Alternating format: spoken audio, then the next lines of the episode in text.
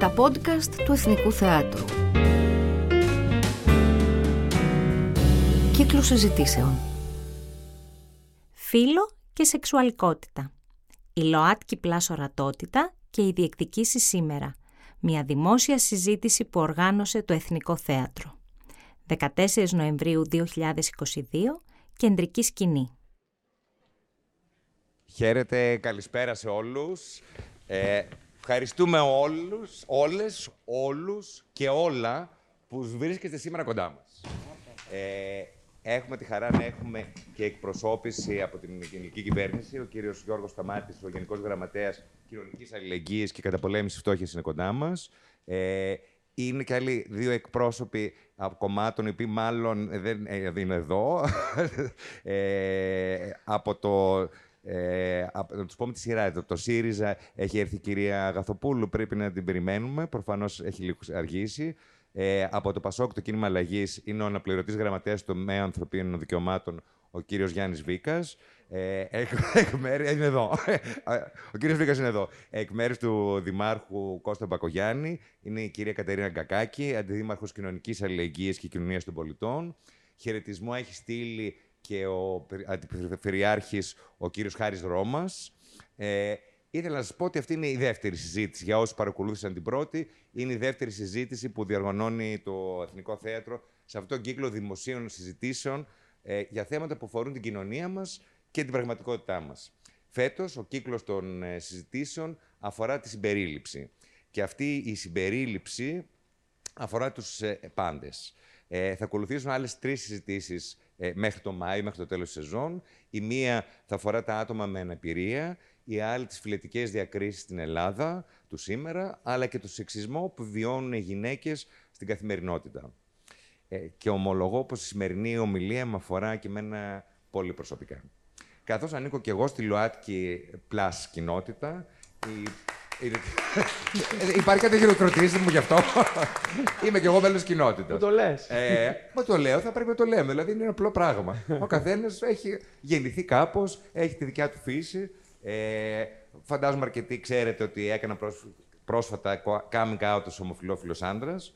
Ε, και είναι μια πράξη για την οποία οφείλω να σας πω ότι είμαι πάρα πολύ χαρούμενος για τον εαυτό μου. Είναι κάτι που μου βοήθησε εμένα πολύ προσωπικά αλλά και που βοήθησε πολύ, καταλαβαίνω, στην ορατότητα της ΛΟΑΤΚΙ κοινότητας.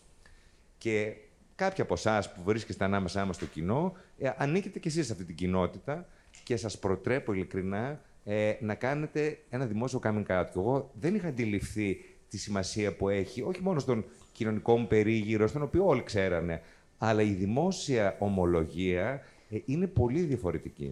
Ε, γιατί ε, ξαφνικά ο περιπτεράς, ο χασάπι της γειτονιάς, ε, ξέρει ότι είμαι ομοφυλόφιλος.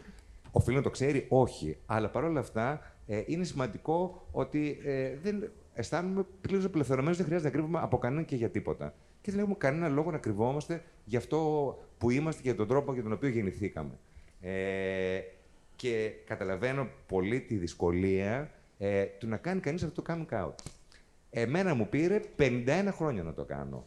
Ε, θεωρητικά αισθανόμουν ότι ήμουν ε, άνετος με αυτό, όμως συνειδητοποίησα ότι δεν ήμουν πραγματικά. Η δημόσια ε, παραδοχή ε, βοηθάει τον καθένα από εμάς ε, προσωπικά στο να αισθανθεί πραγματικά ελεύθερος για αυτό που είναι, αλλά και βοηθάει συνολικά όμως και την ορατότητα όλων των ανθρώπων που έχουν μια ιδιαιτερότητα μέσα σε πάρα πολλά εισαγωγικά, όπως καταλαβαίνετε. Ε, σας προτρέπω λοιπόν, ε, όσα μέλη της κοινότητας δεν το έχουν κάνει, να το κάνουν. Ε, είναι σίγουρα κάτι για το οποίο δεν πρόκειται να μετανιώσουν στον Κιάμεν. Λοιπόν, φιλιάρισα πάρα πολύ. Λοιπόν, ο λόγος στην κυρία Ελένη Όλγα Χριστίδη, η οποία είναι η επιστημονικά συνυπεύθυνη της οργάνωσης Ορλάντο LGBT+, το είπα σωστά, Ναι. ε, και η οποία θα συντονίσει τη σημερινή συζήτηση και την ευχαριστούμε πολύ τόσο για τον συντονισμό, ε, όσο και για τη βοήθεια που πρόσφερε στη διοργάνωση της σημερινής ε, συζήτησης. Η συζήτησή μας θα κρατήσει δύο ώρες ακριβώς από αυτή τη στιγμή. Ε, το, το εννοώ. Δηλαδή θα, θα κλείσω τις πόρτες. Θα πω. Οπ, stop, χρόνος, τελειώσαμε. Να βάλετε και κανένα φως να βλέπουμε. Θα και τον βάλουμε και κόσμο. κανένα φω, μην ανησυχείτε. Θα βάλουμε. Παρακαλώ, δώστε και λίγο πλατεία. Γιατί κακώ και δεν γράψαμε, δεν γράψαμε λίγο πλατεία. Δώστε λίγο την πλατεία, ευχαριστώ πάρα πολύ. Και μετά θα δυναμώσουμε και την πλατεία ακόμα περισσότερο όταν είναι η έτσι. Ε, θα, μιλήσουν, θα δώσουμε το λόγο και στο κοινό. Ε, περίπου υπολογίζει και Χριστίδη, θα δούμε πόσο, αλλά θα συνομιλήσει πρώτα με τους καλεσμένους μας και μετά θα δώσει το λόγο στο κοινό. Κυρία Χριστίδη, ε, σε εσάς ο λόγος και να παρουσιάσετε τους καλεσμένους μας. Ευχαριστώ όλους θερμά. Ευχαριστούμε και εμείς πολύ. Ε, ευχαριστούμε για αυτή τη βραδιά, ευχαριστούμε για την πρωτοβουλία του Εθνικού Θεάτρου και του Γιάννη του Μόσου προσωπικά. Ε, και βέβαια στεκόμαστε ε, με πολύ υπερηφάνεια, νομίζω και όλα τα άτομα που είμαστε εδώ σήμερα, για τις δικές μας ταυτότητες, αλλά και για κάθε άτομο που κάνει το coming out, είτε το θεωρεί εργοπορημένο είτε όχι. Ε, τη στιγμή που το νιώθεις σωστό, ε, με τον τρόπο που νιώθεις σωστό ε, και με την ελπίδα κάθε άτομο όταν το κάνει να έχει την ε, υποστήριξη που του αξίζει και του αναλογεί γύρω από αυτό. Γιατί δεν είναι κάτι εύκολο και δεν οδηγεί πάντα σε ε, happy end. Λοιπόν, είμαι πολύ χαρούμενη που είμαι εδώ σήμερα και πάρα πολύ χαρούμενη, ακόμα πιο χαρούμενη νιώθω και ασφαλής που είμαι με τα άτομα που είμαι εδώ σήμερα. Ε, και θα έχουμε το χρόνο, τα ξέρετε ήδη, τα έχετε δει και στο πρόγραμμα και θα συστηθούμε ένα προς ένα. Δεν θα τα πω όλα μαζί για να έχουμε και το χρόνο να συνομιλήσουμε. Δύο λόγια για το γιατί είμαστε εδώ και τι είναι να κουβεντιάσουμε και σήμερα. Μιλάμε για ορατότητα και διεκδικήσεις.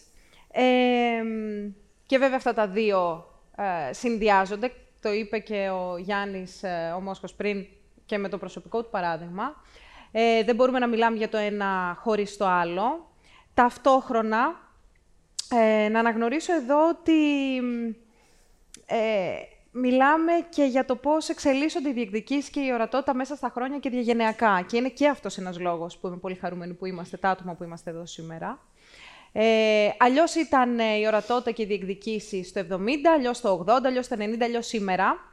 Και με αυτό δεν εννοώ μόνο μια γραμμική ε, συνέχιση βελτιούμενη, αλλά εννοώ και δυσκολίες, γιατί η ορατότητα όσο αυξάνεται, ε, αυξάνονται και οι οργανωμένες επιθέσεις εναντίον της.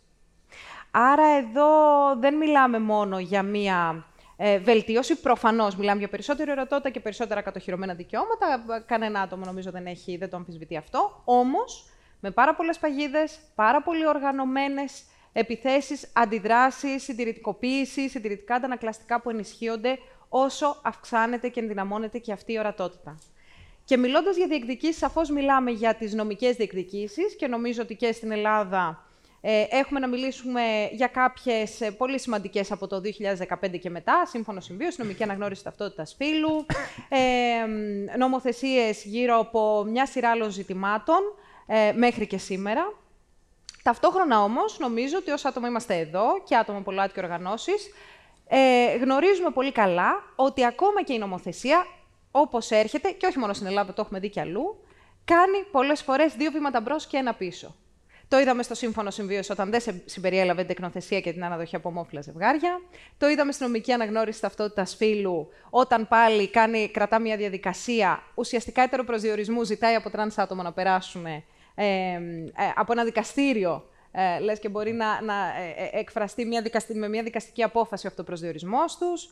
Ε, μιλάμε για τα δικαιώματα των ίντερσεξ ατόμων, αλλά ανησυχούμε για το πώς θα εφαρμοστεί ο νόμος, ο ε, θετικός κατά τα άλλα νόμος που ψηφίστηκε πρόσφατα, πώς τελικά μπορεί να εφαρμοστεί, αν θα είναι ένας νόμος που εφαρμόζεται, για τις θεραπείες μεταστροφής ε, που, τις που απογορεύτηκαν και κάτι πάρα πολύ θετικό για τα ανήλικα άτομα, αλλά την ίδια ώρα είναι σαν να νομιμοποιήθηκαν για τα ενήλικα άτομα με την πρόσφατη νομοθεσία. Είναι κάτι που πέρα από ε, κυβερνήσεις ή ακόμα και πέρα από το εθνικό πλαίσιο, αν το δούμε, απλά το είδαμε και μέσα στην Ελλάδα, το βλέπουμε συχνά. Ο νόμος δεν αρκεί, μπορούμε να ανοίξουμε και μια φιλοσοφική φουκοϊκή συζήτηση γύρω από αυτό, δεν αρκεί ε, και πολλές φορές βέβαια και ο νόμος ακολουθεί τις, τα αργά, πολύ αργά, βασανιστικά αργά, ε, αντανακλαστικά, κοινωνικά αντανακλαστικά που έχουμε για τα θέματα. Άρα και αυτός έχει ελαττώματα και ελλείψεις και προβλήματα. Ε, θα έχουμε χρόνο να συζητήσουμε για αυτά, όχι μένοντας τόσο σε νομικές αναλύσεις, αλλά να συζητήσουμε για την εμπειρία ε, των βίωμα των ΛΟΑΤ και ατόμων μέσα στα χρόνια και στο σήμερα φυσικά και για το πού στεκόμαστε τώρα. Και πηγαίνοντας γρήγορα στη κουβέντα, θέλω να πω ότι σήμερα ε, είναι και μια συμβολική μέρα αυτή που κάνουμε αυτή την κουβέντα, γιατί σήμερα ξεκινάει ε, ε η εβδομάδα, η Διεθνής Εβδομάδα ε, Ευαισθητοποίησης γύρω από τραν ζητήματα. Η ε, Trans Awareness Week, όπως λέγεται διεθνώς. Ε, και ένα α, πολύ πολύ σημαντικό παράδειγμα για, ε, ε, για το πώς ο νόμος δεν αρκεί ή μπορεί και να γυρίσει μπούμερα. Το βλέπουμε και στην Αμερική και στην Αγγλία και αλλού και φοβόμαστε για το πώς θα έρθει και στην Ελλάδα. Ε, οι επιθέσεις εναντίον των τρανς ατόμων συνεχίζουν ακάθεκτες, δυστυχώς. Ε, η πρόσβαση σε συμπεριληπτικές υπηρεσίες ιατρικές, ψυχιατρικές και άλλες, ειδικά για τρανς νεαρά άτομα και παιδιά, δέχονται επίθεση στην Αμερική σε πάρα πολλές πολιτείες και όχι μόνο. Έχουμε πάρα πολλά ζητήματα γύρω από αυτό. Και χαίρομαι που εκ δεξιών και εξ αριστερών μου είναι η Πάολα Ρεβενιώτη και η Άννα Κουρουπού, η Άννα και η Πάολα. Ε, και με, με, με εσάς θέλω να ξεκινήσω. Και πριν ξεκινήσω, Θέλω να σας πω, νομίζω εκφράζοντας και ως άτομα είμαστε εδώ σήμερα ή θα ακούσουν, θα παρακολουθήσουν αυτή την κουβέντα, να σας εκφράσω ένα ευχαριστώ στην αρχή αυτής της εβδομάδας, συλλογικό, ε, για όσα και προσωπικά έχετε κάνει, αλλά και για όσα κουβαλάτε και για όσα εκπροσωπείτε με την ορατότητά σας και την ταυτότητα που φέρετε, αλλά και για τις προσωπικές σας διαδρομές. Και όπως λέει και ένα σύνθημα ε, ε, στα αγγλικά, να τους δώσουμε τα τριαντάφυλλά τους όσο είναι ακόμα εδώ μαζί μας, γιατί πολλά τρανσάτομα δεν είναι, και θέλω να σας δώσουμε τα τριαντάφυλλά μας και το, και το χειροκρότημά μας σήμερα που είστε εδώ, δυνατές και με δυνατή τη φωνή σας. Και εσείς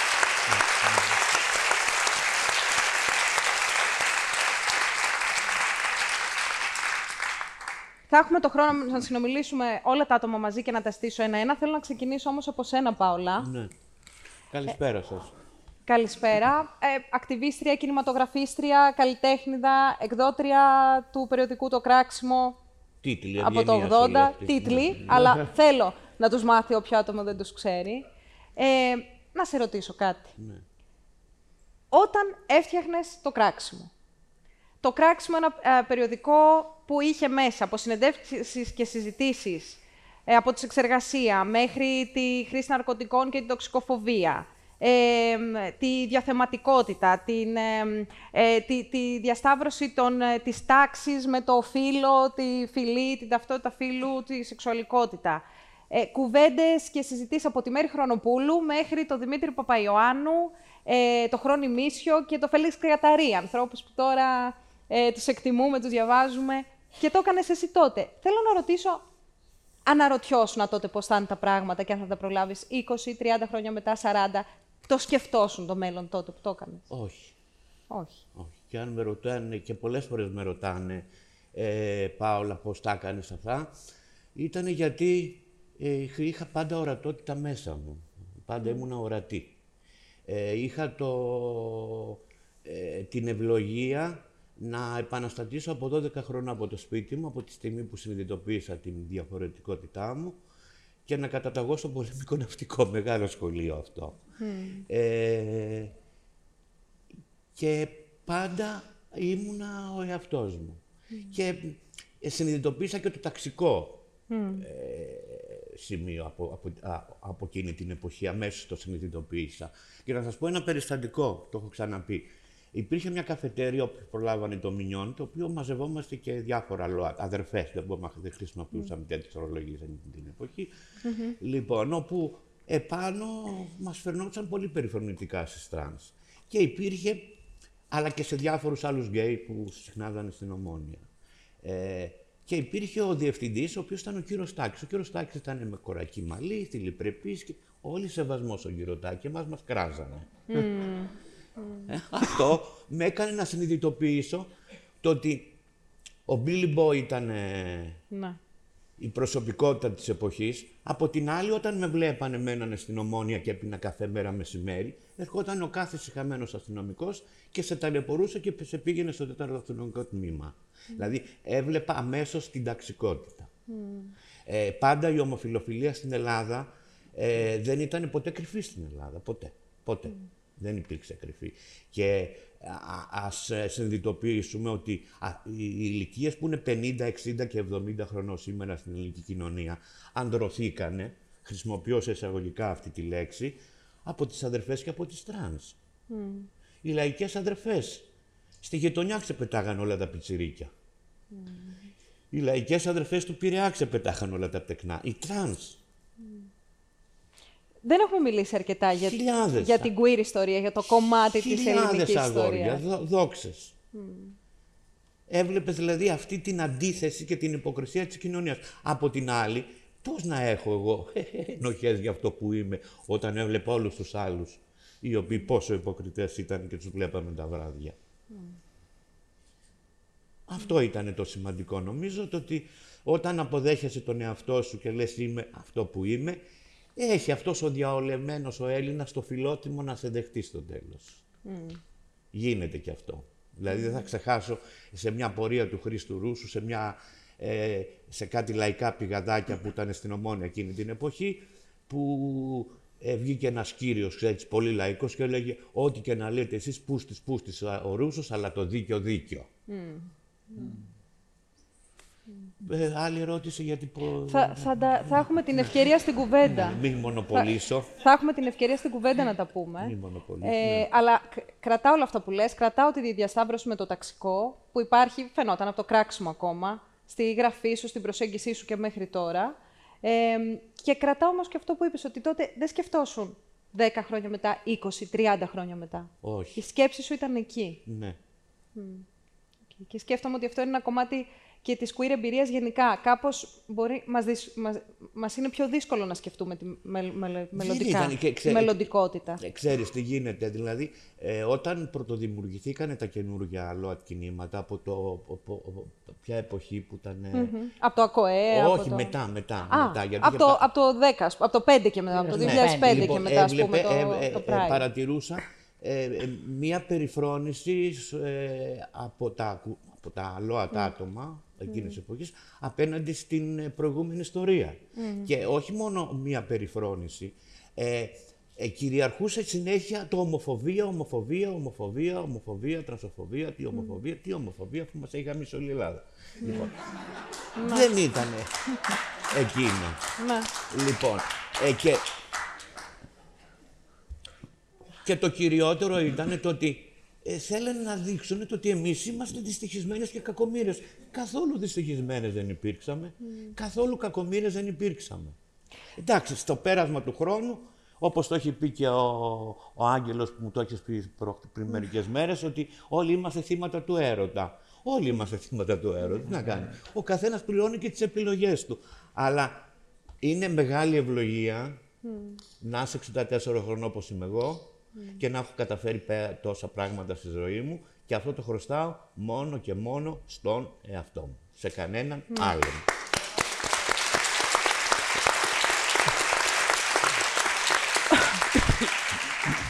Α, να. Και επειδή έχουμε ξαναβρεθεί σε τραπέζια, ξέρω ότι εσείς ιδίως αυτό το κομμάτι ε, λειτουργεί τελειοσυμπληρωματικά. Δηλαδή, η Παύλα να βάζει το κομμάτι της ανθεκτικότητας στο τραύμα. Εγώ τον άποδο. Η ευτυχ... Αλλά και εσύ να λες ότι μπορούμε, ναι, ευτυχη... ε, ευτυχία, ε, η επιτέλεση, η ελευθερία μας, έτσι. Εγώ είμαι κλαψιάρα. Και την ίδια ώρα.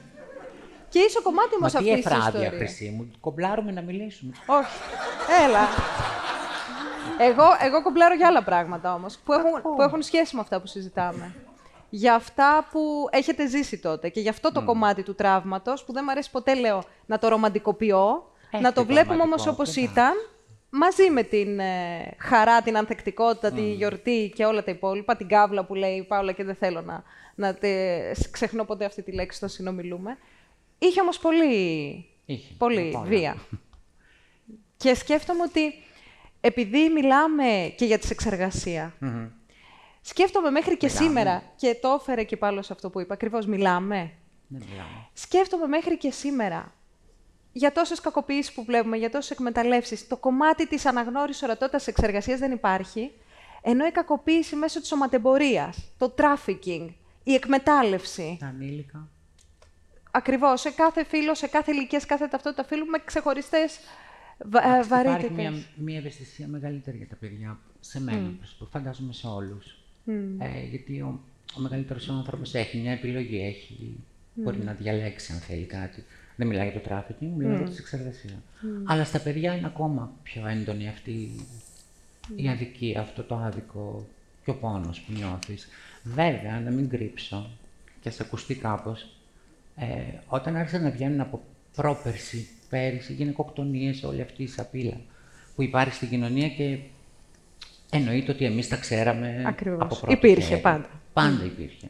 Ίσως τώρα λίγο, έχει λίγο η κοινωνία κάπως πιο πολύ και τα μαθαίνουμε και περισσότερο, πιο εύκολα. Ένιωσα μία περίεργη έτσι, δεν θα πω χαρά, μία ικανοποίηση και σε ακουστεί κάπως περίεργο. Όχι για τα γεγονότα, Για το τι για το ακούγονται. τι ακούγονται. Και ότι όταν εγώ ή η Πάολα ή κάθε Πάολα και κάθε Άννα μιλούσαμε σε όσους αντέχαν να τα ακούσουν κάτι τέτοιο, ότι μην τον βλέπεις αυτόν έτσι, ο καθοσπρεπισμός, ότι είναι οικογένεια, είναι αυτό. Είναι αυτό και αυτό και το ζω. και- Γιατί σοκαριζόμασταν και εμείς στην αρχή. Μμμ. Αλλιώς ονειρευόμασταν τον έρωτα, αλλιώς ονειρευόμασταν την... το θηλυκό, έτσι μεγαλώσαμε, το αρσενικό. Είχαμε και εμείς τα δικά μας στερεότυπα. Και όντως μας τα γαμίσαν όλα, και εκτός από εμά, μας γαμίσαν και αυτά. Τα ισοπεδώσαν όλα. Θέλω να πω όμως ότι αυτή η τύπου ικανοποίηση που έρχεται μου δίνει μια, ένα βαθύ πόνο για τα, για τα θύματα, που- για όλα αυτά που συμβαίνουν. Αλλά και πάλι κάπως λέω καιρός είναι πια να δείτε. Απλά όσοι δεν θέλουν να δουν, βολεύονται στο καβούκι τους, στο μικρό κοσμό τους. Εν πάση περιπτώσει, άλλο με ρώτησες, άλλο λέω. Όχι, έχει σχέση.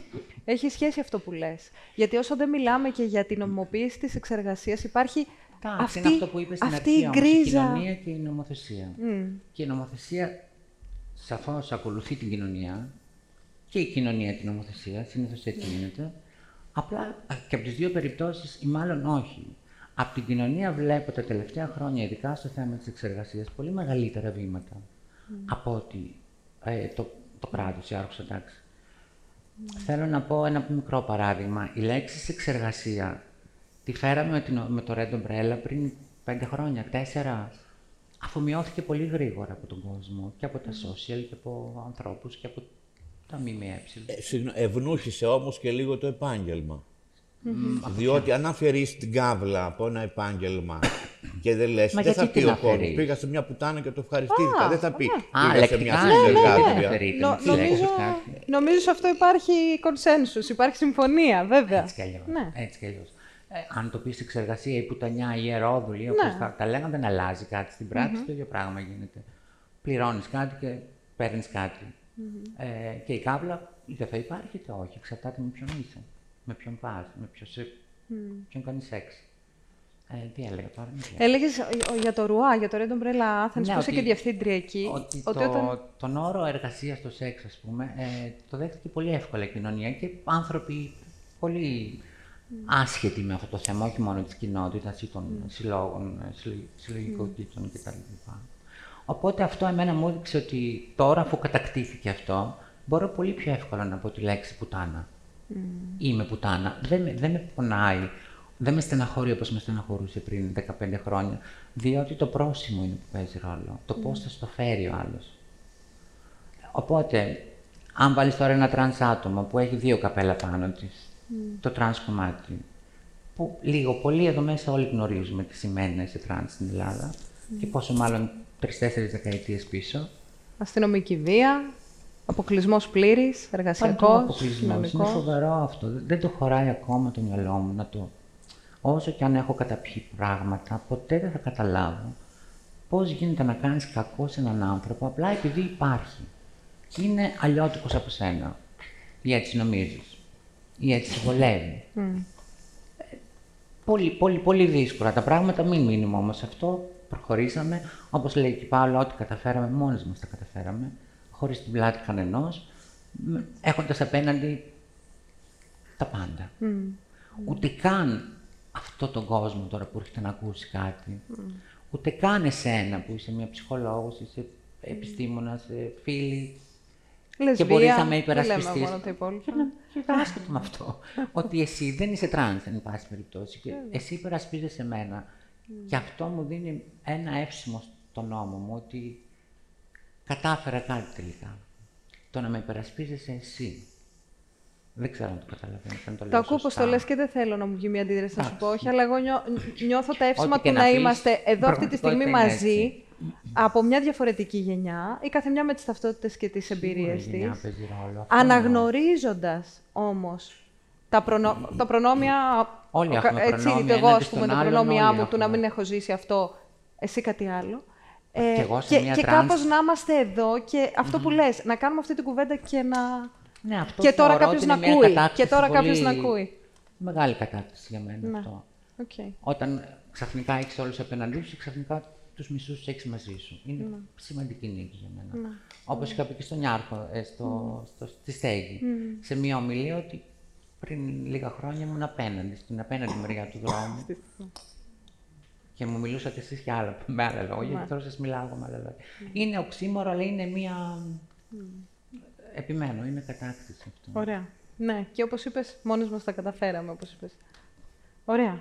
Ε, θέλω να έρθω στον Άγγελο, ε, στον Άγγελο του Παπαδημητρίου, καστικός, γλύπτης, καλλιτέχνης, θα λέω τους τίτλους σας, είπα πριν. Ε, άκουγα τη συνέντευξή σας, αυτό λέγαμε και πριν με την Πάολα, τη την Πάολα, ραδιοφωνική, αλλά και άλλες που έχω διαβάσει δικές σου. Και έχεις επαναλάβει δύο-τρεις φορές δύο φράσεις. Είμαστε επιζώντες και έχουμε ζήσει ρηψοκίνδυνα. Έχω ζήσει ρηψοκίνδυνα και δεν, μου- δεν ήμουν σίγουρος ότι θα επιζήσω. Θες, θες να μας πεις δύο λόγια γι' αυτό; Βεβαίως. Πριν να σας πω ότι εγώ είμαι μεγαλύτερος της παρέας, είμαι 70 ετών ακριβώς, είμαι γεννημένος το 52 και αυτά τα χρόνια έχουν πάρα πολύ μεγάλη σημασία. Η διαφορά που έχω ακόμη και από την Πάολα, που την ήξερα παιδί. Ε, έρχομαι από ένα άλλο σύμπαν. Αυτό που, είπα, που είπε η Πάολα είναι πάρα πολύ σωστό. Είναι, ταξι, είναι και ταξικό το θέμα. Ε, εμείς και η παρέα μου, εγώ και η παρέα μου, μπήκαμε σε αυτό το πνεύμα από την τέχνη. Δηλαδή, η αγάπη μας για τον ταχτσί, τότε που είχε βγει με το τρίτο στεφάνι, μας έκανε να αναρωτηθούμε τι είναι αυτό και η στάση του ταχτσί. Η Πάολο το ξέρει γιατί ήταν ο μόνος άνθρωπος που εμπιστευόταν ο ταχτσής. Τυχαίνει να είναι η Πάολο και την, την, την κάνω χρυσή να γράψει για αυτά τα θέματα. από εκεί μπήκαμε και από το Ζενέ. Και κατα... ο ίδιος ο ταχτσής δεν ήθελε ποτέ να μπλέξει το κίνημα της απελευθέρωσης των γυναικών με την σεξεργασία Ναι, ναι, ναι. ε, και αυτό ήταν το, το μεγάλο δράμα της εποχής και, και η μεγάλη διαμάχη που είχε με την Πέτη Βακαλίδου τον Βα- ο Ταχτσής. Δηλαδή, ε, έλεγε ο, ο, αυτός ο μεγάλος συγγραφέας και πολύ ιδιότροπος πώς είναι δυνατόν το κίνημα απελευθέρωσης των σεξουαλικών επιθυμιών κτλ. Να, να, να, να έχει αρχηγούς Τραβεστή. α, τρα, τρανς. Τραβεστή, Ήταν- τραβεστή. για τραβεστή. Ε, τραβεστή, τότε δεν ήταν η υπήρχε λέξη, τρανς. αυτή ήταν τότε. Και ναι. αυτό είχε διχάσει την κοινωνία και οι περισσότεροι δε- νομίζαμε ότι αυτό το κομμάτι το άλλο δεν μας αφορά, ενώ ο Ταχτσής έχει δίκιο. Αργότερα καταλάβαμε πως ήταν άλλο το θέμα και ο Ταχτσής ήταν από εκεί. Είδες. Ε, ήταν και λίγο. Ε, α, πα- παρόλο που δεν θέλω να επέμβω πάνω σε αυτό, δεν, ε, επειδή την έχω ζήσει πολύ καλά αυτή την ιστορία, ήταν και λίγο ε, προσωπικά αναμεταξύ τους, ανάμεσα στον Ανδρέα τον Βελισσαρόπουλο, που Ακριβώς. εκπροσωπούσε μια αστική άποψη και μια αριστερή θεωρία και ανάμεσα και στον Και στο Θεοδωρακόπουλο. Θοδωρακόπουλο, που ο Θοδωρακόπουλος δεν ήταν ε, συγγραφέας τόσο διάσημος όσο Λοιπόν, ήταν ο έτσι από Ταξής. την τέχνη και μόνο, εγώ βρέθηκα ακριβώς να είμαι στο μεγάλο μπαμ. Δηλαδή, έτυχε επειδή ήμουν οικαστικός και είχα μια ευχέρεια, βρέθηκα στο μέσο αυτής της έκρηξης, χωρίς καμία άποψη, χωρίς μεγάλη, και έκανα τα πρώτα εξώφυλλα των ΦΥ και τον τίτλο, το λογότυπο των ΦΥ. Από το τίποτα. Δεν είχαμε δηλαδή. Τα κάναμε αυτά, μας τα έφερνε η ζωή. Η ζωή και η σχέση μας με την τέχνη. Και μέσα από εκεί γνώρισα αυτές τις προσωπικότητες. Δηλαδή, θυμάμαι την Πάολα, ένα πανέμορφο παιδί 18 χρονών, ήμουν εγώ 22 ας πούμε, Τον περασμένο αιώνα. τον περασμένο αιώνα. Κυριολεκτικά. Αργότερα την Πέτη Βακαλή. Και αναρωτιόμαστε, και σιγά σιγά σιγά έγινε αυτή η όσμωση και μπήκαμε και τα θέματά τους έγιναν και θέματά μας. Και έγινε τώρα το πράγμα ένα. Έχει γίνει αυτό είναι το πράγμα. Ότι τώρα δεν υπάρχουν στεγανά. Είμαστε ίδιοι. Δεν μπορεί να λες εγώ είμαι κυρία, πλουσία και μορφωμένη και είμαι από εκεί και ο άλλος είναι φτωχός και είναι από εκεί. Είναι το ερωτικό προηγείται όλων. Και επειδή ενέσκυψε και αυτή η φοβερή ε, επιδημία του AIDS και πεθάνανε εκατοντάδες, όχι δεκάδες φίλοι μας, αυτό γι' αυτό είχα πει στην Πάολα. Τη γλιτώσαμε. Την γλιτώσαμε φτηνά. Είμαστε οι μόνοι που επιζήσαμε. Δηλαδή, ε, ε, ε, χοντρικά επέζησε, επέζησαν 3 στους 10. ναι. Ο Billy Boy ήταν Τρομερή συμμαθητής εμπειρία μου. κι αυτή. Ο Billy τότε. Boy ήταν συμμαθητής μου. Ε, τον ήξερα, ήξερα τα πράγματα αυτά. Και φτάσαμε σήμερα στο 2022 να μην μας χωρίζει τίποτα. Εγώ με την Πάολα, δηλαδή, και που διάσα και που βλεπόμαστε, είμαστε δύο φίλοι, δύο συμμαθητές. Επιζήσαντες. Δύο επιζήσαντες. Αυτό είναι το μαγικό της εποχής. Και αυτό κάνει η θέαση. Παρότι η ορατότητα. Η ορατότητα. Έχουμε χιλιάδες διαφορές, κοινωνικές, μορφωτικές, όλα αυτά πάνε πίσω. Και πάει μπροστά η ζωή μας, η ελευθερία μας και η ορατότητα. Okay. Θα επανέλθουμε σε αυτό. Ευχαριστούμε, Άγγελε. Ε, με την τελευταία λέξη να είναι η ορατότητα θα έρθω στο Μιχάλη, τον οικονόμο. Ε, μεταξύ των λίγων είπαμε ότι αυξάνεται η ορατότητα, δεν αυξάνεται άσχετα από κοινωνικά, ταξικά και άλλα ζητήματα. Δεν είναι τυχαίο που ε, ορατούς έχουν περισσότερους, για παράδειγμα, καλλιτέχνες άνδρες ε, γκέι, αλλά παρόλα αυτά παραμένουν ελάχιστοι έτσι, στην Ελλάδα. Και ταυτόχρονα ορατότητας ως προς τη ΛΟΑΤΚΙ γονεϊκότητα, ε, τους ομόφυλους γονείς, τα δικαιώματα που ακόμα δεν έχουν κατοχυρωθεί. Θες να μας πεις δύο λόγια γι' αυτό, Μιχάλη, γιατί έχεις μιλήσει ανοιχτά, ε, στη βάση της διεκδίκησης βέβαια, του αυτονόητου δικαιώματος που στην Ελλάδα ακόμα δεν είναι, ε, της αναγνώρισης ε, τη ισότητας στο γάμο και την τεκνοθεσία, αναδοχή, απόκτηση παιδιών. Έτσι, να ευχαριστήσω και εγώ το Εθνικό Θέατρο που μας έβαλε εδώ σε αυτή τη σκηνή που έχουν περθεί τόσα έργα με τόσο μεγάλους, σοβαρούς πρωταγωνιστές. Ε, να ανοίγουμε αυτά τα θέματα που είναι πολύ σημαντικά ε, και να ευχαριστήσω και τους προλαλήσαντες για όλο αυτό το κομμάτι της ιστορίας που φέρουν, γιατί είναι το κομμάτι μιας ιστορίας που δεν έχει γραφτεί ποτέ σε ιστορικά βιβλία, αλλά την ξέρουμε επειδή κάποιοι άνθρωποι επέλεξαν τότε να κάνουν αυτά που έκαναν και να είναι ορατοί. Ε, και γι' αυτό έχει μείνει η ιστορία στην καρδιά μας. Και σε αυτά που απολαμβάνουμε σήμερα που έχει μπει ένα αληθαράκι από τους προηγούμενους. Και είναι τόσο ωραίο που είμαστε τόσο διαφορετικοί άνθρωποι, τόσο διαφορετικά τα αιτήματα του καθενός, αλλά που είμαστε όλοι στο, στην ίδια όχθη του ποταμιού. Ε, και είναι αυτό το όμορφο της ε, διαφορετικότητας. Ε, εγώ, χωρίς να είμαι πολύ ενεργά μέσα στην δική μου κοινότητα ε, και να ζυμώνομαι με αυτή, ε, με, μετά από μια φάση της ζωής μου επέλεξα πολύ μεγάλο στην ηλικία να μιλήσω τελικά επιτέλους στους γονείς μου και η, αγάπη που πήρα σαν απάντηση αυτού με έκανε αφενός να βγω από μια σκοτεινή περίοδο της ζωής μου που ζούσα τότε, από ένα δικό μου προσωπικό πάτο και κατά δεύτερον να νιώσω και αυτό που είπε πριν ε, ο Γιάννης, ότι όντας ένας άνθρωπος που είμαι ηθοποιός, έχω μια αλφα αναγνωρισιμότητα, ε, για ποιο λόγο να το κρύβω; Έβλεπα συναδέλφους μου που ήξερα ότι είναι ΛΟΑΤΚΙ plus άτομα, όχι μόνο να μην το λένε, που είναι δικαίωμα του καθενός. Ο καθένας ξέρει πότε είναι η σωστή στιγμή να το πει αυτό, χωρίς να καταπιεστεί και να κακοποιηθεί. Ε, αλλά αντίθετα να παρουσιάζουν έξω και μια εικόνα πολύ ανάποδη από αυτό που ήξερα ότι είναι. Και εγώ αυτό δεν το καταλάβαινα.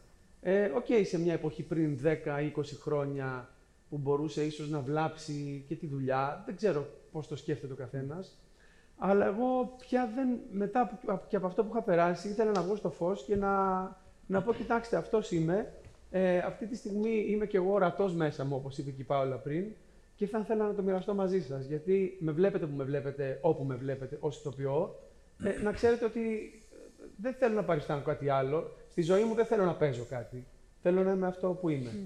Ε, ναι, είχα ένα φόβο ότι θα εκτεθώ, ότι θα χάσω δουλειές, ότι, ότι, ότι. Δεν νομίζω ότι συνέβη τελικά κάτι τέτοιο.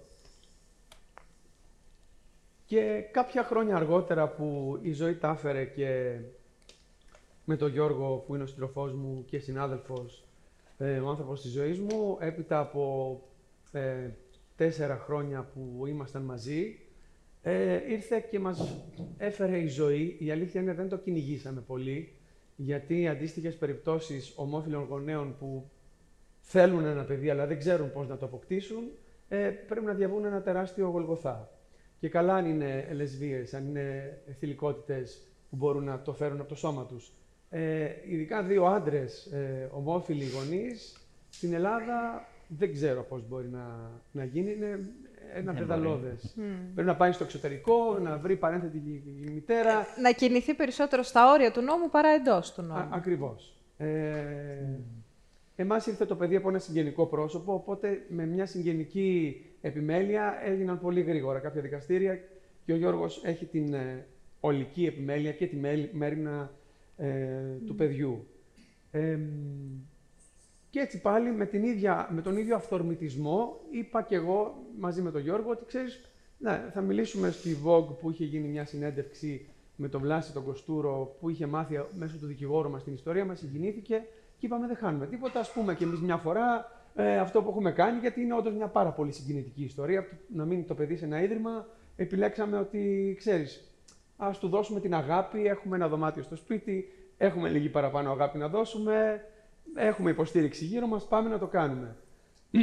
δεν ξέραμε κι εμείς τι ήταν αυτό. Ε, ούτε δημόσια έχει ακουστεί ότι κάποιο δημόσιο πρόσωπο το έχει κάνει. Ο Φώτης ο Σεργουλόπουλος είχε δείξει έναν δρόμο ναι, ναι, ναι. Ε, και αυτός επέλεξε το δρόμο της ορατότητας και μας ενέπνευσε. Ε, αλλά η μία συνέντευξη έφερε την άλλη και την άλλη και την άλλη και ξαφνικά άρχισα εγώ ως Μιχάλης Οικονόμου ηθοποιός να ταυτίζομαι σε όλες μου τις συνεντεύξεις με αυτό το κομμάτι που πια ε, κάπου δυσκολεύτηκα. Λέω τι θα γίνει, θα μου μιλάω πιο πολύ για αυτό το κομμάτι παρά για τη δουλειά μου. Αλλά πια μετά από τρία χρόνια που έχει βγει αυτό το θέμα στη δημοσιότητα, ε, καταλαβαίνω πόσο σημαντικό είναι να μιλήσουμε ανοιχτά για αυτό το κομμάτι. Είναι πια η ιστορία μου, την έχω αγκαλιάσει. Ε, και παίζοντας αυτό το παιχνίδι πια της οικογένειας, άρχισα κι εγώ, αφού μας έφυγε η πρώτη φουρφούρα, το τι κάνουμε, πώς μεγαλώνει το παιδί, πώς το ταΐζουμε, πώς το αλλάζουμε, πώς... που είναι κάτι βέβαια που μαθαίνετε. Περιτώ να πω ότι δεν είμαι βιολογικά γονιός του παιδιού, αλλά με το που ήρθε στο σπίτι ένιωθα μέσα, μάλλον πριν έρθει, γιατί ήξερα ότι θα έρθει, να αλλάζει όλη μου χημική σύσταση μέσα στο κεφάλι mm. μου, συναισθηματική, λες και είχα βιώσει, δεν ξέρω, λες και ήμουν αλεχόνα. Mm. Πώς να το πω; Mm. Ξαφνικά ερωτεύτηκα ένα πλάσμα και είπα, είμαι εγώ για αυτόν και αυτός για μένα. Και είμαστε μαζί. Ε, δεν υπάρχει... Τι οι γονείς αυτό που δεν χρειάζεται να είναι τέλειοι, χρειάζεται να, να αγαπάνε, λέει το έργο που παίζω τώρα, τον Ντά.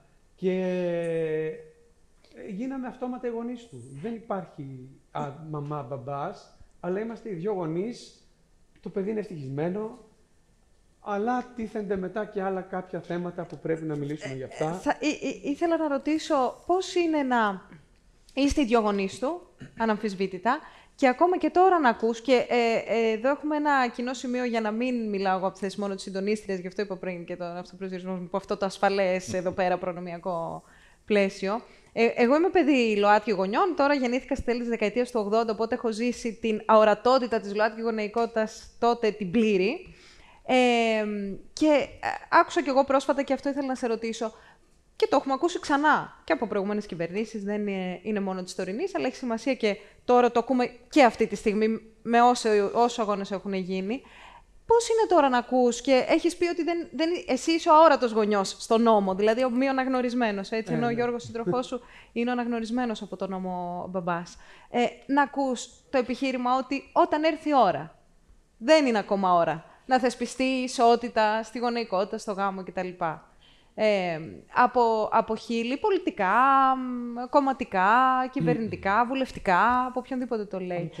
Ε, το, κάθε πράγμα στον καιρό του και βέβαια το έχει κερδίσει. Απλά ε, αναγνωρίζω ότι είναι κάτι, είναι ένα συχνό επιχείρημα. Πώς είναι ακόμα και τώρα να το ακούσει αυτό; Ποια, ποια ώρα; Εμείς έχουμε την τύχη. Δεν ξέρω. Ε, εγώ είμαι 35 τώρα και δεν έχει έρθει η ώρα. Δεν ξέρω για του γονεί πέρασε αυτή, αυτή η ευκαιρία. Αλλά για εσάς τώρα το παιδί σα ακόμα είναι μικρό, γι' αυτό ρωτάω. Εμείς έχουμε την τύχη αυτή τη στιγμή να είμαστε εν ζωή και οι δύο γονείς. Να μην έχει πάει κάποιος φυλακή. Να μην έχουμε χωρίσει. Ε, αν συμβεί κάτι από αυτά τα τρία, ομιγέννητο, που είναι κάτι που μπορεί να συμβεί ανα πάσα στιγμή. Ο, ο άλλος ο γονιός, που δεν έχει την επιμέλεια του παιδιού, ε, δεν έχει απέναντι στη δικαιοσύνη, απέναντι στην πολιτεία, κανένα δικαίωμα να πει ναι. ε, εμένα το παιδί με λέει μπαμπά, ναι. εγώ έχω κοιμηθεί μαζί του, το έχω αλλάξει, ε, το παίρνω από το σχολείο, ε, κοιμάται στην αγκαλιά μου, ε, του έχω βάλει όρια, έχουμε γελάσει μαζί, έχουμε ε, ζήσει μαζί, είμαι ο μπαμπάς του. Ποιος είστε κύριε, ε, δεν, πρέπει να θεσπιστεί, να το πω καθαρά, ε, ο πολιτικός γάμος για τα ομόφυλα ζευγάρια και σε αυτό το πακέτο να περιλαμβάνει και την τεκνοθεσία. Ώστε εμείς σε επόμενο στάδιο να έχουμε πολιτικό γάμο και να ζητήσουμε να υιοθετήσουμε το παιδί που μεγαλώνουμε. Ναι. Αυτό δεν μπορούμε να το κάνουμε. Επομένως, ε, σε ένα ζευγάρι γυναικών που η μία γυναίκα έχει γεννήσει το παιδί είναι η μητέρα του. Αντίστοιχα. Η άλλη είναι Ναι, ναι, ναι. αόρατη. Αντίστοιχα, Εγώ είμαι αντίστοιχα. αόρατος γονιός. Ε, αυτό πότε είναι η ώρα να γίνει, όταν τελικά γίνει κα- κάτι από αυτά τα τρία που ανέφερα και πολλά άλλα μπορούν να συμβούν. Ε, δεν καλύπτεται από πουθενά. Όχι μόνο ο γονιός. Δεν είναι εγωιστικό το θέμα ο αόρατος γονιός. Μα σας δεν καλύπτεται παρακαλώ, και το παιδί. Προστατεύστε με. Το παιδί που μεγαλώνει με δύο γονείς που τους λέει μπαμπά και μπαμπά ή μαμά και μαμά και ξαφνικά το απομακρύνουν από τον ένα από τους δύο μπορεί να τον πάνε σε ίδρυμα, δεν ξέρω πού. Ενώ έχει ένα σπίτι, έχει μια οικογένεια. Και νομίζω εδώ μπαίνουν και το κομμάτι των συντηρητικών αντανακλαστικών που τι λένε πολλές φορές, το καλό των παιδιών. Ε, μην βλέπουν αυτές τις εικόνες, μην βλέπουν ε, ΛΟΑΤΚΙ, μην βλέπουν ε, γκέι Ξέρουν φιλιά καλύτερα στις αυτοί. τηλεοράσεις, μην βλέπουν τρανς εμπειρίες, μην βλέπουν ε, μην ακούμε για αυτά, για το καλό των παιδιών. Ενώ και των παιδιών τα δικαιώματα παρια- παραβιάζονται, είτε είναι παιδιά ΛΟΑΤΚΙ ατόμων, είτε είναι τα ίδια ΛΟΑΤΚΙ παιδιά, είτε είναι τρανς παιδιά που αυτή τη στιγμή είναι στο κενό ε, και στην Ελλάδα. δρόμο. έτσι, και στο δρόμο, είτε είναι intersex, παιδιά, βρέφη, ενήλικα άτομα και έτσι θα περάσω τώρα στη ε, Βάσο τη Βουβάκη, την πρόεδρο της Intersex Greece. Ε, και λέγαμε ότι, και, και, και έχει γίνει και σύνθημα πλέον ε, διεθνώς, ότι αυτό το γιώτα στο ΛΟΑΤΚΙ είναι το πιο παραγωνισμένο, το πιο αόρατο, ε, ε, ε, εκτός και εντός κοινότητας, πολλές φορές. Ακριβώς και ευχαριστώ. Και να το πιάσω από εκεί που τα αφήσετε με το Μιχάλη, με τα παιδιά. Είμαι μητέρα τριών παιδιών και έτσι θέλω να σου πω: τα παιδιά δεν έχουν κανένα πρόβλημα με τη φιλοδιαφορετικότητα. Οι μεγάλοι έχουν. Να το πούμε αυτό. Και να πάρω ένα λεπτό έτσι να ευχαριστήσω και εγώ τον κύριο Μόσχο και το Εθνικό Θέατρο για την ε, πρωτοβουλία. Γιατί κάθε ευκαιρία έτσι, για ορατότητα, για επιμόρφωση, για κοινωνική συμπερίληψη είναι πολύτιμη για την Intersex Greece και να καταθέσω ξ- την αμφιθυμία μου, γιατί νιώθω πάρα πολύ καλά που είμαι εδώ. Εντάξει, έχω ένα σχετικό στρες. Πρώτη φορά στέκομαι δημόσια στην κεντρική σκηνή του Εθνικού Θεάτρου με κόσμο από κάτω. Ε, από την άλλη, έτσι είναι οι περήφανοι γονείς που είμαστε όλα υπερήφανα για εσάς. Έτσι, η κυρία Ρεβενιώτη μας έδωσε βήμα τη προάλλη του Παραλαφούση. Το Ορλάντο που δημόσια υποστήριξε την Intersex Greece όταν εργαλειοποιήθηκε. Έτσι, την κυρία Κουρουπού που είναι σε όλα τα καλέσματα μας παρούσα. Έτσι, τα νιάτα μας, που και γι' αυτά είμαστε περήφανα. Ο Μιχάλης ο φίλος μου που είναι, είμαστε φίλοι εκτός ακτιβιστικού πεδίου. Ε, ένα σωρό υπέροχα πλάσματα που βρίσκονται εδώ σήμερα για να υποστηρίξουν ή για να επιμορφωθούν. Και σκέφτομαι ότι εκεί έξω είναι ακόμη πολύ επικίνδυνα. Και θέλω έτσι να φέρουμε στην επίγνωσή μας ότι ο σημερινός διάλογος γίνεται στην εξής βάση. Δεν διεκδικούμε προνόμια. Διεκδικούμε δικαιώματα τα οποία δεν εξασκούνται. Έτσι, να ξεκινήσουμε από εκεί. Τώρα, σε ό,τι αφορά την αορατότητα, ναι, είναι γεγονός να σας πω ότι υπάρχουν και intersex άτομα τα οποία δεν γνωρίζουν καν τα ίδια ότι ανήκουν στο intersex φάσμα. Να πούμε δύο λόγια για το intersex φάσμα και Βεβαίως, την... ε, βεβαίως. Ε, λοιπόν, να ξεκαθαρίσουμε ότι δεν πρόκειται για ταυτότητα. Είναι σωματική κατάσταση. Είναι άτομα τα οποία γεννιούνται με είτε ε, χαρακτηριστικά φύλου, ε, ορμονο- ο- ορμονολογικό προφίλ, ε, Βιολογικά στοιχεία. χρωμοσωμικά, βέβαια. Χρωμοσωμικά. Ναι, ναι, ναι, τα οποία δεν εμπίπτουν έτσι, στη, στο δίπολο ε, αρσενικού θηλυκού. Έτσι, γενικότερα, ε, έχουμε συνηθίσει να λέμε φυσιολογικό, ενώ στα αλήθεια αυτό που χρειάζεται να πούμε είναι τυπικό. Έτσι, η ανθρώπινη φύση, ένα φάσμα, παιδιά, δεν έχουμε ούτε τις ίδιες μύτες. Και ό,τι δεν εμπίπτει σε αυτές τις νόρμες, χρειάζεται, έτσι, κατά την ετεροκανονική κοινωνία, να εμπίπτει. Οπότε, αυτό που συμβαίνει είναι ότι με το που γεννιούνται τα παιδιά, κανονικοποιούνται. Γίνονται επεμβάσεις, έτσι, ώστε... Χειρουργικές επεμβάσεις. Βεβαίως, βεβαίως. Ώστε τα παιδιά να καταχωρηθούν με ένα, τους αποδίδεται ένα φύλλο το οποίο δεν ξέρουμε, έτσι, εάν με αυτό ταυτίζονται, αφενός. Ε, ή παρεμβαίνουν στην πορεία με ορμονολογικές ε, θεραπείες, προκειμένου να πληρούν το έμφυλο στερεότυπο. Πολλά από τα intersex άτομα δεν γνωρίζουν τι τους έχει συμβεί, γιατί όλα αυτά έχουν συμβεί σε πολύ μικρή ηλικία. και μεγαλώνουν, δεν έχουν πρόσβαση σε αρχεία. Ε, δεν, δεν αναγνωρίζεται αυτή τη στιγμή, δηλαδή η πολιτεία έτσι, δεν αναγνωρίζει την ύπαρξη των intersex ατομων Έτσι, είτε άνδρα είτε γυναίκα. Μία από τις διεκδικήσεις μας είναι ο δείκτης ε, φύλου, ένας ουδέτερος δείκτης φύλου, διότι ε, άρα εμφύλη intersex είναι στιγματιστικό. Okay.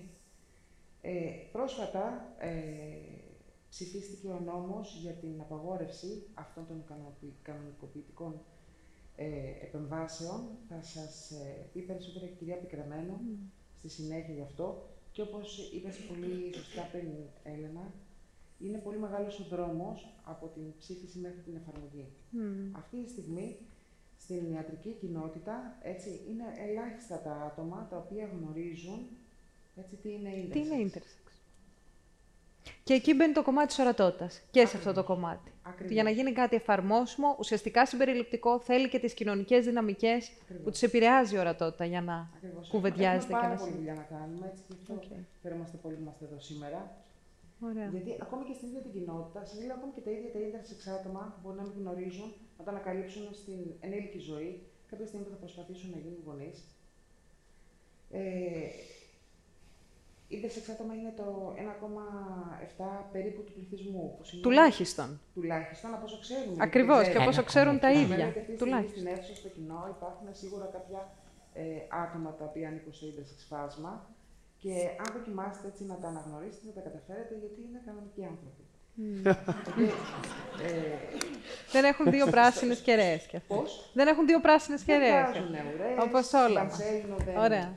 δουλειάζουν. Ε, και επίσης θέλω να πω ότι ένα intersex άτομο μπορεί να είναι ε, straight, trans, gay, lesbi- οτιδήποτε. Να συμφωνεί με το φίλο που το αποδόθηκε στη γέννηση ή όχι ο Ακριβώς, αυτοπροσδιορισμός του. ακριβώς. Έτσι. Συναντιόμαστε πολύ με τη ΛΟΑΚη κοινότητας στο ότι δεν πληρούνται τα έμφυλα στερεότυπα. Και τα ετεροκανονικά στερεότυπα. Και Ακριβώς. δεν, δεν, ε, δεν υπάρχουν στα μάτια της πολιτείας. Αυτό τώρα τι προβλήματα δημιουργεί; Ένας άνθρωπος, ο οποίος δεν μπορεί να κάνει fit-in σε μια ετεροκανονική κοινωνία και αισθάνεται τη διαφορετικότητα, νομίζω ότι όλα μας αισθανόμαστε διαφορετικά για οποιονδήποτε λόγο, έτσι. Ε, δεν μπορεί λοιπόν να ταιριάξει. Ε, έχει υποστεί ανεπανόρθωτες ζημιές στις περισσότερες των περιπτώσεων. Ε, κοστίζει στην ενήλικη ζωή με διαταραχές διάθεσης, διαταραχές προσωπικότητας. Ε, Με ό,τι επι, μόρφωση. ε, επιπτώσεις φέρνει ναι, η ναι, ναι, βία ναι, ναι. Ό,τι το τραύμα αυτού του τύπου. έτσι, ε, φέρει. Οκ, θα επανέλθουμε. Ευχαριστούμε. Παρακαλώ. Ε, και δίπλα είναι η Χαρά Νικολάου από την Color Youth, ε, την κοινότητα ΛΟΑΤΚΙ Νέων Αθήνας. Ε, σκέφτομαι από τη μία την, ε, φαινομενικά την αντίφαση μεταξύ διαφορετικών γενεών, πόσο πιο σκληρά ήταν τα πράγματα τις, τα, τις προηγούμενες δεκαετίες και πόσο υπήρχε αυτή η πλήρης αο- αορατότητα που λέγαμε. Ε, αυτό που έχεις πει πολύ χαρακτηριστικά. Τώρα μιλάω από την πάνω μεριά της συγκρούμε σε μια μια αίθουσα, ας πούμε, σε ένα ίδρυμα. Ε, αλλά εγώ πριν λίγα χρόνια ε, ε, ήμουν απέναντι στις πικροδάφνες, για να φρε- πω και τον τίτλο του, του, του ντοκιμαντέρ της Πάουλας. Ε, σκέφτομαι όμως ταυτόχρονα ότι αυτή η ορατότητα που έχει έρθει τα τελευταία χρόνια, χαρά, φέρνει και ένα άλλο βάρος στις πλάτες των νέων ατόμων. Ότι η ορατότητα ακριβώς συσπυρώνει και τις αντιδράσεις. Με πολύ βίαιο τρόπο και με πολύ δύσκολο τρόπο.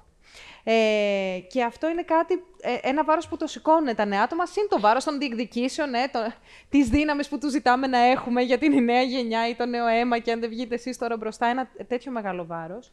Και βέβαια, το βάρος που φέρνει, α, που, τε- τε- τα, που έρχεται τα τελευταία χρόνια, μέσα από τα θετικά κατά τα άλλα, τη θετική εξέλιξη, ότι σπάνε αυτά τα στερεότυπα, τα δίπολα, στο φύλλο, στην ταυτότητα φύλου, στην έκφραση φύλου, ε, στο σεξουαλικό προσανατολισμό. Και η νέα γενιά μια- μιλά όλο και περισσότερο για ρευστότητα, ε, να, για την απέτηση non-binary ταυτότητες να γίνουν όλο πιο, πιο ορατές και non-cis ταυτό, ε, ταυτότητες.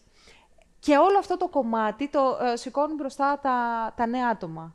Η Gen Z, τέλος πάντων, που συζητάμε τώρα, αυτή η Θα νέα γενιά. σηκώσουν και αυτά κάτι. Α σηκώσουν και αυτά κάτι και το ακούω αυτό που λες, Άννα. Την ίδια ώρα, τι δύναμη έχουν, τι στήριξη θέλουν, πώς, πώς είναι αυτό δηλαδή. Για αυτή τη γενιά τώρα που, έρχε- που φέρνει αυτή επιτέλους τη, τη ρευστότητα του φίλου και τη διαθεματική ματιά, αυτή που λέγαμε πριν ότι είχε το κράξιμο και τη βλέπουμε τώρα και στη θεωρία, ε, ενώ πριν τη συζητούσαμε στην πράξη πώς γινόταν. Ε. Πώς, πώς, είναι, ναι, πώς είναι αυτό; Ωραία. Ε, καταρχήν θα ήθελα και εγώ να ευχαριστήσω το Εθνικό Θέατρο. Είναι πολύ μεγάλη τιμή και χαρά και για μας να υπάρχουμε εδώ. Ε, γιατί και οι φωνές των ΛΟΑΤΚΙ νέων πολλές φορές είναι λιγότερο ορατές, ακούγονται λιγότερο, οπότε είναι πολύ σημαντικό να υπάρχει στο, στη δημόσια σφαίρα. Και χαίρομαι πολύ που άκουσα τις προηγούμενες ομιλήτρες και ομιλητές, γιατί για μένα αυτή τη στιγμή είναι ένα, ένα είδος σχολείου, κάπως έτσι. Ε, μαθαίνουμε αυτή την ιστορία για το ΛΟΑΤΚΙ κίνημα, του οποίου και εμείς είμαστε μία από τις γενιές, ένα από τα κομμάτια, και τη μαθαίνουμε όταν πηγαίνουμε για καφέ, όταν πηγαίνουμε να πιούμε ένα ποτό, όταν μιλάμε με άτομα μεγαλύτερα, σε εκδηλώσεις όπως εδώ, αλλά δεν τη μαθαίνουμε στο σχολείο.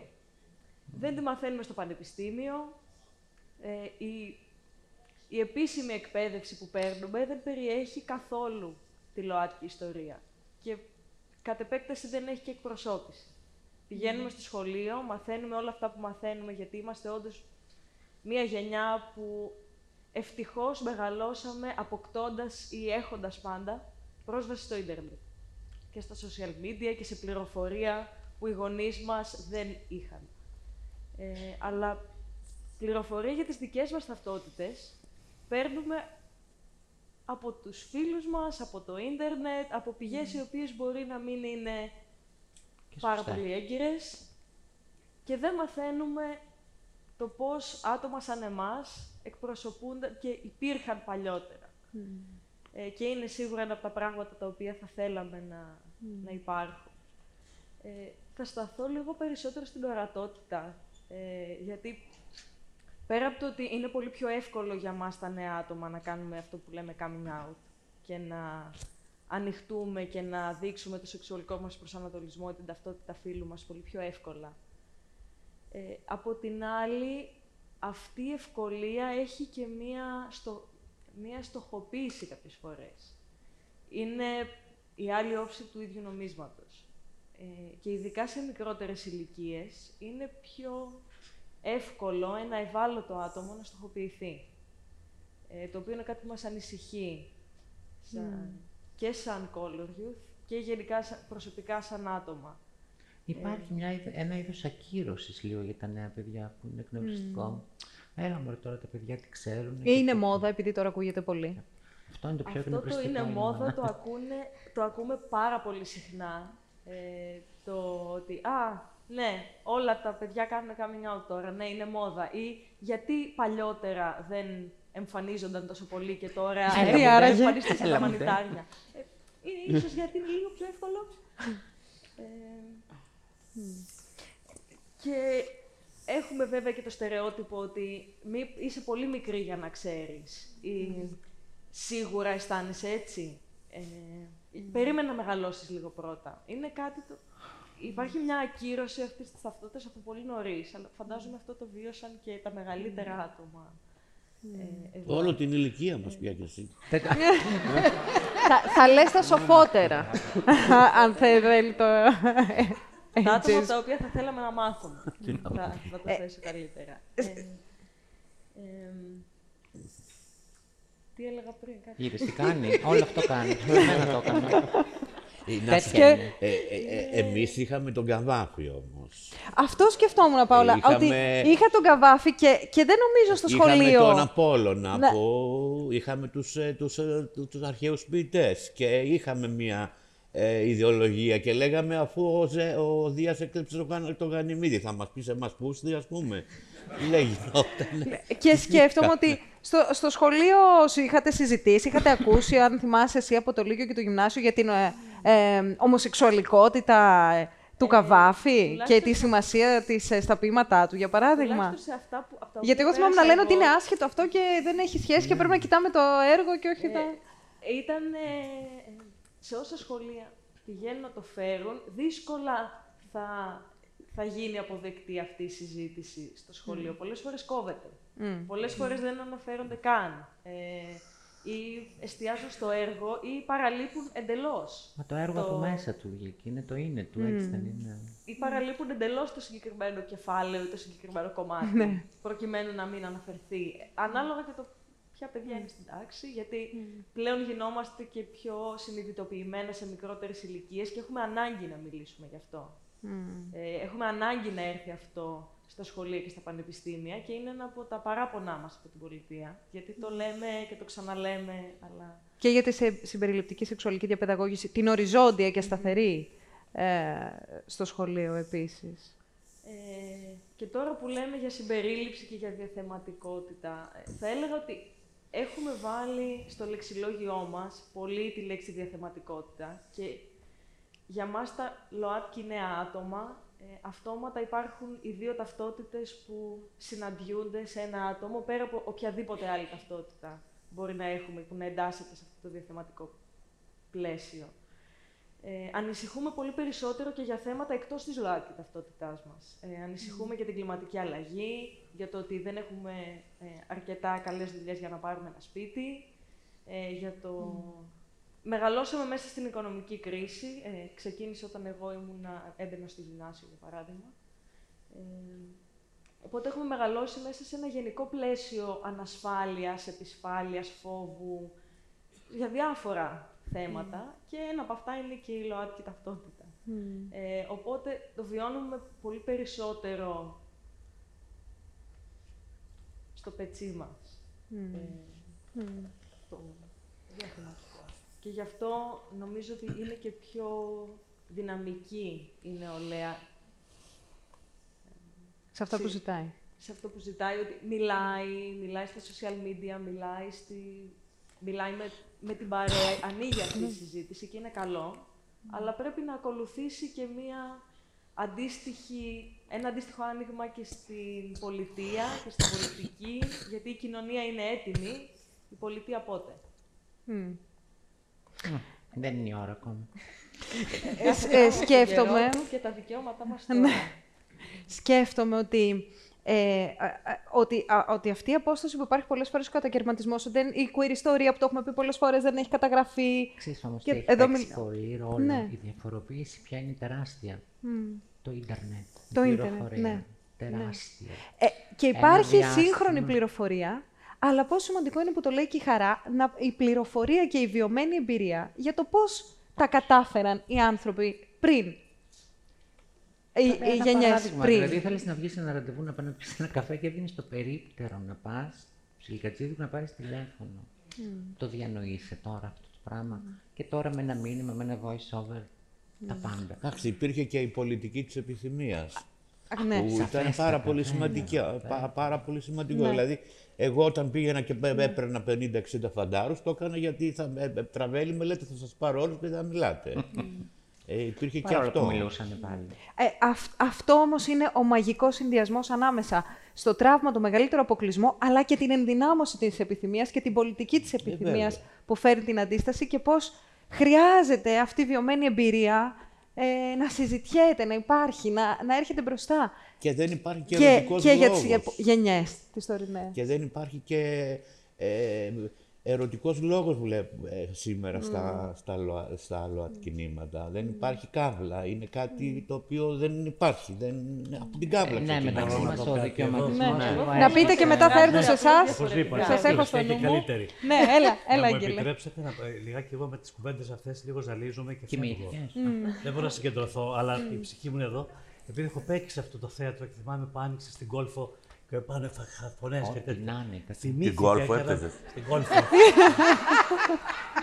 θυμήθηκα, θυμήθηκα ότι πρώτη φορά, ε, γιατί είπα πότε άκουσα, πότε άκουσα την έννοια μειονότητες στην ουσία της. Ήταν το 1983 και την είχε πει ο Μάνος Κατζηδάκης στο Μαυροίδη που είμαστε παρέα. Του λέει, το θυμάμαι σαν τώρα και παιδιά, δηλαδή, το λέω θέλω να το μοιραστώ μαζί σας αυτό το πράγμα, γιατί δεν είχε ακουστεί ποτέ αυτή η ιστορία. Και λέει ο Μάνος Κατζηδάκης επιλέξει. Λοιπόν, η μόνη ελπίδα για την αλλαγή αυτού του κόσμου έρχεται από τις ερωτικές μειονότητες. Το φα... Όταν το, το ακούσει ένα παιδί τώρα το 83 αυτό το πράγμα, το Μάνο Χατζηδάκη. Λέω, τι λέτε, Το κατάλαβα πολύ αργότερα πόσο δίκιο είχε και πόσο βαθιά ήταν στα πράγματα και πόσο μπορείς να προχωρήσεις μέσα από τους, αυτούς τους ανθρώπους της τέχνης, δηλαδή επιμένω με την τέχνη, ανοίγει, ανοίγει το παράθυρο όπως ανοίγει η ίδια η ζωή. Και πώς ταιριάζει με το δικό του coming out τότε, με το ότι ο ίδιος ήταν ορατός. Λέγαμε, έτοιμος να ποιους το- έχουμε, να το τον Μάνο δεχτώ. Χατζηδάκη, τον Γιώργο Μαρίνο, να, τον Άγγελο Παπαδημήτρη, ποιους άλλους ξέραμε Ό,τι πριν θέλω κάποια να πω, χρόνια. Ο, ο Μαυροίδης, όλοι αυτοί οι άνθρωποι, Ναι. το ξέραν αυτό και εγώ, εγώ που το άκουσα ως παιδί ήμουν έτοιμος. Εντάξει, και μην μην ξεχνάμε ότι η Φτερού ήταν σύμβολο της Αθήνας. Ναι. Ε, το ξέρουμε αυτό. Σύμβολο. Δηλαδή, Ε, σύμβολο. έχω δύο περιστατικά με τη Φτερού, με συγχωρείτε, δεν θα πάρω την δόξα. αλλά ε, θυμάμαι τη Φτερού, είμαστε στην πλατεία Συντάγμα, ε, στην πλατεία Στην Ομόνια. Κλαθμόνος Α, στην Κλαθμόνη. και βγήκαν οι, οι ναύτες, ήταν το Υπουργείο Ναυτικών, αν θυμάστε καλά εκεί, και αρχίσαν να την κράζουν. Ου, ου, φοβερά. Και σταματάει η Φτερού, πάει στα χέρια στη μέση και με στεντόρια φωνή κοιτάει, κοιτάει το ρολόι, λέει 12 παρατέταρτο. Οι τίμιες βγήκαν στα μπαλκόνια τους. και έπεσε το... Και μια και είπαμε γιατί η Φτε- η Φτερού είναι μεγάλη προσωπικότητα, ήταν ένα πρωί πάλι γιατί πήγαινε στη σχολή και ήταν πολύ, την έβλεπα κάθε μέρα. Ε, Μόλι μας έβλεπε εμά, έλεγε Καλώς τις φρέσκες. Ήταν 17 χρονών. Ήσουν φρέσκια τότε. Φρέσκ. και ε, ήταν ένας οδοκαθαριστής μεθυσμένος, βρώμικος με το καρότσι κτλ. Και, και πήγαινε έτσι στον δρόμο και, του, και λέει στη φτερού Γεια σου, Αλίκη Βουγιουκλάκη. και απαντάει η φτερού, παιδιά. Γεια σου και εσύ με την Jaguar. Ναι. Ήμουνα, το είδα αυτό το πράγμα μπροστά μου. Δηλαδή, Να το σχολείο, πάλι, το φαντασιακό και το έμφυλο και το ταξικό. Δίπλα. Δεν Εκεί. μπορούσες να το γλιτώσεις. Οκ. Ε, θα επανέλθουμε, πιάνουμε και από αυτό που έλεγε πριν η Χαρά, ε, για να καλωσορίσω και την τελευταία της παρέα, τη Μιμή τη Μανολιά, που είναι μέλος του περήφανους γονείς, άρα γονιός, μητέρα και ίδια. Ε, ούτε αυτό τυχαίο, ότι τα τελευταία χρόνια έχετε κάνει την εμφάνισή σας ε, ισχυρά, οι περήφανοι γονείς. Ε, μ, Υπάρχει, υπάρχει ένας όρος, ε, το χρησιμοποιούμε στην ψυχολογία, αλλά και κοινωνιολογικός, ε, με κοινωνιολογική βάση, το τιμητικό στίγμα, για να περιγράψει ε, το στίγμα εσωτερικευμένο και μη που βιώνουν οι γονείς ΛΟΑΤΚΙ ατόμων ή τα πολύ κοντινά τους άτομα λόγω της περιουραίουσας ομοφοβίας, τρανσφοβίας κλπ. Και το πώς το εσωτερικεύουν και ενισχύεται ε, ε, τιμητικό στίγμα. Άκου να δεις τώρα τι... Ε, ε, για, να, για να δείξει και το πώς επηρεάζονται και τα κοντινά άτομα των ΛΟΑΤΚΙ ατόμων. Ε, και θέλω να ρωτήσω, ούσα μ, ε, μητέρα ενός ΛΟΑΤΚΙ παιδιού τώρα, τι χρειάστηκε με τη γενιά σας, από την ηλικία σας, από, το, από όποιο κοινωνικό περιβάλλον ε, ε, βρίσκεστε ή έτσι κι αλλιώς μεγαλώσαμε ή ζούμε σε αυτή τη χώρα, τι χρειάστηκε να ξεμάθετε, να μάθετε καλύτερα, για να γίνετε και καλύτερη γονιός; Και τι να σας φέρει εδώ σήμερα; Πρώτα απ' όλα ευχαριστούμε πάρα πολύ που μας δίνετε και μας την δυνατότητα να μιλήσουμε. Και ευχαριστώ πάρα πολύ που με χαλαρώσατε με τα γέλια που ήμουν φοβερά αγχωμένη. Τι λέτε τώρα; Ε, τι χρειάστηκε να ξεμάθω. Καταρχάς ε, θέλω να πω ότι έχω τρα- ε, τρανς κορίτσι, ε, συγκεκριμένα. Ε, το, και το, να εξηγήσω και το υπερήφανοι γονείς, είμαστε υπερήφανοι για το θάρρος των παιδιών μας. Ε, αυτό προσδιορίζει το υπερήφανοι γονείς. Ε, όπως όλοι είπαν, δεν είναι καθόλου εύκολο α, να βγουν έξω, ε, να παλέψουν και είμαστε υπερήφανοι που τα παιδιά μας είναι στα πόδια τους. Και από πίσω εμείς να βοηθήσουμε όσο γίνεται να... Ε, τι έπρεπε να ξεμάθω. Ναι, είχα μπλέξει πάρα πολλά πράγματα στο κεφάλι μου. Ε, είχα μπλέξει τη ταυτότητα φίλου με τη σεξουαλικότητα. Ε, είχα μπλέξει... Αυτό ήταν το, το, το πιο βασικό, γιατί όταν ήρθε το παιδί μου και μου είπε... Ε, μου έκανε το coming out, γύρισα και είπα, ε, εντάξει, δεν θα μπορούσε να, να είσαι ένας ευτυχισμένος γκέι. Μου λέει, όχι μαμά, μην μπερδεύεσαι, έχω γεννηθεί σε λάθος σώμα. Ε, αυτό για να το ξεμάθω ήταν πάρα πολύ δύσκολο. Δηλαδή, μου πήρε, ευτυχώς βρήκα τους, πολύ γρήγορα τους υπερήφανους γονείς και μπόρεσα μαζί με, και με τους άλλους γονείς και με την α, α, ψυχολόγο μας να καταλάβω ε, τι γίνεται. Τι γίνεται, γιατί γίνεται. Και το παιδί μου γεννήθηκε έτσι. Πολύ απλά. Ε, και το, να, τι άλλο πρέπει να ξεμάθουμε; Ότι ε, τα παιδιά μας σε όποιο κομμάτι του ΛΟΑΤΚΙ και να είναι, ε, πρέπει να τα βοηθήσουμε να σταθούν στα πόδια τους ε, ως προς την εργασία. Και μόνο ε, πιστεύω ότι έχοντας τις πλάτες των γονιών μπορούν να βοηθηθούν. Ο φόβος του αποκλεισμού στην εργασία. Ναι. Ε, ξαναήρθε και Είναι πριν, ο ξαναήρθε μεγάλος τώρα από φόβος. τα, από τα νεότερα παιδιά. Ναι, έτσι. είναι ο μεγάλος φόβος αυτός. Και ο- ε, κάθε φορά που κάποιο από τα παιδιά μας, από την ε, ομάδα, ε, μαθαίνουμε ότι έπιασε δουλειά και ε, κάνουμε πανηγύρι. κάνουμε πανηγύρι. Πάντως αυτό που λέτε τώρα είναι πολύ σημαντικό. Ε, στην ομπρέλα μας είχε έρθει ένα παιδί γκέι νομίζαμε, ως πρώτη εμφάνιση ενώ. Μας αποκάλυψε ότι είναι ένα τρανς κορίτσι τέλος πάντων. Σιγά σιγά βρήκε την ταυτότητά της μέσα στην ομπρέλα. Είναι πλέον μέλος της ομπρέλας. Ε, και η πρώτη σκέψη που έκανε για να επιβιώσει αφού έκανε και τη μετάβαση, συγγνώμη σας διάκοψα, αλλά μου ήρθε παρακαλώ. αυτό το παράδειγμα που είναι για το πανηγύρι που λέτε. Και η πρώτη της σκέψη φυσικά ήταν να πάει Είσαι εξεργασία. σε εξεργασία, στην κρού κατευθείαν. Και έκανε τεράστιο αγώνα να την πείσω ότι δεν πρέπει να είναι έτσι. Και τώρα δουλεύει σε νοσοκομείο, είναι νοσοκόμα, έχει σπουδάσει και λίγο, κάποιες σχολές έβαλε. Και ειλικρινά κάναμε πανηγύρι. Ήταν μεγάλη ευτυχία. Ε, Γιατί σκέφτομαι ότι η οπτιμία είναι το στερεότυπο. Τρανς γυναίκα, τρανς και το κορίτσι ίδιο σημαίνει το σε παιδί, εξεργασία και και, το ίδιο είναι το ένα παιδί. στερεότυπο αυτό.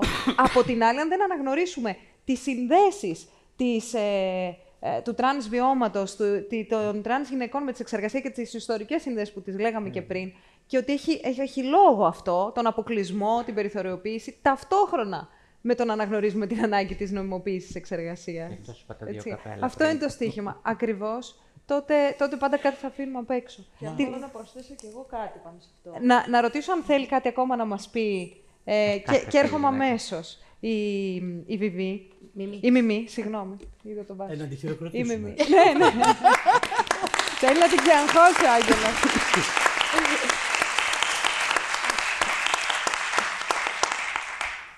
Ε, και μια άλλη μαμά από την ομάδα μας είχε πει ότι δεν είναι δυνατόν ένα, να είναι το παιδί μου και να είναι η αγάπη μου στο 7 παρα 5 και στο 7 και 5 που ήρθε και μου κάνει το coming out έπαψε να είναι το παιδί μου. Okay. Και του λέω άνοιξε την πόρτα και Θα σας φύγε. φέρω τη μαμά μου στην οργάνωση. ναι, ναι, ναι, μας το- ναι. Ε, μου είναι αδιανόητο αυτό. Όπως μου είναι αδιανόητο οποιοδήποτε παιδί έχει βγει συνειδητά από μία μητέρα να, για οποιονδήποτε λόγο να το πετάς στον δρόμο. Πόσο σωστή κουβέντα αυτό, το συνειδητά όμως.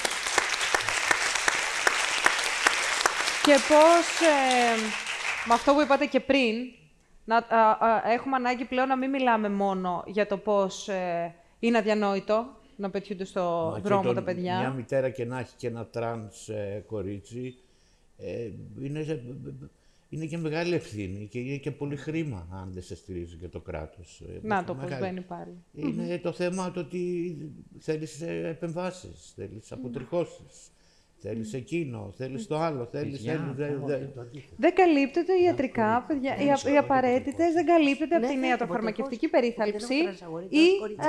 ας, ιατρική μόνο φιλομετάβαση. το ένα Δεν ή καλύπτεται. Ε, Και επίσης του έχει μπει. αποδόθηκε το φίλο της. Έχουν Συγγνώμη. κάνει τους Έχει μια πορεία, Μια Άγγελα. απορία χίλια, συγγνώμη. Να μας το διευκρινίσει. Ναι, μας και Ναι, εμάς. Ε, ακριβώς. όταν, ναι, όταν λέμε τρανς και το φύλο, είναι το επιθυμητό Η φύλο. μετάβαση. Η Ή του μετάβαση. αυτοπροσδιορισμού. Ναι. ναι. Όταν γεννήθηκε του αποδόθηκε το αρσενικό φύλο, αλλά αρσενικό και αυτοπροσδιορισμό τώρα- τη είναι ναι, τρανς τρανς κορίτσι, κορίτσι. λοιπόν. Ναι. Τέλεια. Έτσι, έτσι Οπότε γενιές και όταν συνομιλούν. λέμε τρανς αγόρι είναι ακριβώς το... Έτσι γενιές συνομιλούν. Ε, αυτά μάθαμε. Αυτά Ναι, μάθατε. ναι, λοιπόν. μάθαμε το, το- όλη την, το politically correct. Τη βάση, στην ουσία είναι η Ναι. βάση αυτή. Γι' αυτό ρώτησα και το τι πρέπει να ξεμάθουν Δεν πρέπει πρώτα. να διδάσκεται στο σχολείο αυτό. δηλαδή, Βέβαια. τα παιδιά διέχουν στο διπλανό του στρανείο τέτοια άτομα. Ε, εγώ προσωπικά δεν ξέρω όλε τι ορολογίες. Κακώ. Προσπαθώ να τα χωρέσω ακόμα. Και στο μυαλό μου. είμαστε Τώρα και έμαθα τι είναι έχουμε το- και άλλα άτομα και το intersex. βρισκόμαστε. Ε, αυτά δεν πρέπει να διδάσκονται στο σχολείο. Θα Ε, και εκεί έρχεται και ένα ακόμα κομμάτι του παιδιού μου που πια πάει, εντάξει, πάει παιδικό σταθμό. Σε λίγα χρόνια θα πάει δημοτικό σχολείο. Με αφορά το πόσο θα έχουν μάθει για αυτά τα θέματα οι συμμαθητές του, ώστε να μην του κάνουν bullying που έχει... Μα και ο ίδιος να Οι- μην οι κάνει. δάσκαλοι το και ίδιο οι το παιδί να δασκάλες. μην κάνει bullying σε άλλα παιδιά. Ναι. τέτοια. Το θέμα είναι να απενοχοποιεί το σχολείο. Τα παιδιά ξέρουν. Ε, πολύ καλά. Τα παιδιά με αυτό μεγαλώσαν και είναι Το, το, πιο το, το, φυσιολογικό. το θηλυκό αγοράκι που θα είναι στο σχολείο είμαι σίγουρα 100% στις τουαλέτες του κολλάνε. Καταλαβαίνω. Γίνονται. Το θέμα είναι το σχολείο πρέπει να απενοχοποιεί αυτά τα πράγματα. Ε, αν είχα Επιτρέψτε μια... μου Να προσθέσω Ναι. εγώ κάτι πάνω σε αυτό. Ε, ε, δεν γνωρίζουν βασικά πράγματα. Δηλαδή, σε μάθημα βιολογίας, πριν από δύο χρόνια, ε, μία είδες εξμαθήτρια, τόλμησε να σηκώσει το διάβασα χέρι αυτό. της. Έτσι. Ε, έλεγε η καθηγήτρια, ε, χι κοριτσάκια, χι ψι αγοράκια. Και της λέει, δεν είναι, δεν είναι ακριβώς, της λέει, έτσι υπάρχουν και αυτά. Χι ψι κορίτσια. Και είναι χαμός. Δηλαδή, τις είναι φυλακές είναι Χι, αυτές που χι, λες ψι. και όλα. Δεν ξέρουν βασικά πράγματα. Και αντίστοιχα, οι οικογένειες δεν είναι μόνο μαμά και μπαμπά. Αυτό δεν πρέπει να διδάσκεται στο σχολείο. Μα δεν θέλουν να δει. Υπάρχουν ομόφυλες οικογένειες. Υπάρχουν οικογένειες που είναι μονογονεϊκές. Υπάρχουν οικογένειες που δεν είναι βιολογικοί γονεί. Όλα αυτά δεν πρέπει να μπουν όλα μαζί, να μπουν σε μια τάξη. Ε, εκεί, μυαλό. εκεί είναι το κομμάτι και θέλω έτσι και μια σκέψη σας πριν Παιδεία. ανοίξουμε και, και στο κοινό ε, ε, μια φράση από εσά. Το κομμάτι των ε, διεκδικήσεων. Για τις νομικές διεκδικήσεις, πάνω κάτω τι είπαμε, μπορούμε και να μπούμε να τις διαβάσει όποιο άτομο θέλει στα site των οργανώσεων, σε συνεντεύξεις, σε ανακοινώσεις κλπ. σε δημόσιες διαβουλεύσεις. Ε, ότι ο νόμος δεν τα λύνει όλα. Έχει ενδιαφέρον ότι, για παράδειγμα, μετά τη θέσπιση του, της ισότητας στο γάμο στις Ηνωμένες Πολιτείες Αμερικής, που έγινε οριζόντια μετά από τη ε, απόφαση του Ανώτατου Δικαστηρίου του 2013, ε, οι εργασιακοί αποκλεισμοί των ΛΟΑΤΚΙ ατόμων αυξήθηκαν. δεν λύθηκε αυτό το ζήτημα. Ε, ε, ε, ρατσισμός, μυσαλλοδοξία, ομοφοβία, τρανσφοβία κτλ. και διαφορετικές εκφάνσεις τους, είτε νομικές, είτε στο δημόσιο λόγο κτλ. παραμένουν. Προφανώς, προφανώς και με αυτό δεν εννοούμε, γιατί κάπως είναι σαν να εκβιαζόμαστε συνεχώς τα ΛΟΑΤ και άτομα να πρέπει να λέμε τα αυτονόητα, να μην ψηφιστούν τα αυτονόητα. Αλλά λέμε ότι αυτό είναι το bare minimum σε απλά ελληνικά, το ελάχιστο που πρέπει να γίνει. Δηλαδή, η νομική κατοχήρωση, για να έρθουμε να μιλήσουμε μετά για την ουσιαστική, νομική, ε, για την ουσιαστική συγγνώμη, κοινωνική ζήμωση, για την πολιτική της επιθυμίας, για τη διασταύρωση με το ε, ταξικό κομμάτι και με άλλες εμπειρίες ή ταυτότητες μειονοτικές, ε, για την ε, εκπαίδευση, για την ουσιαστική αλληλεπίδραση, για την Πάντα έννοια της στα ανθρώπινα- συνένεσης. Στα ανθρώπινα δικαιώματα εν γέννη, οι κοινωνίες είναι που πιέζουν την πολιτεία να αλλάξει.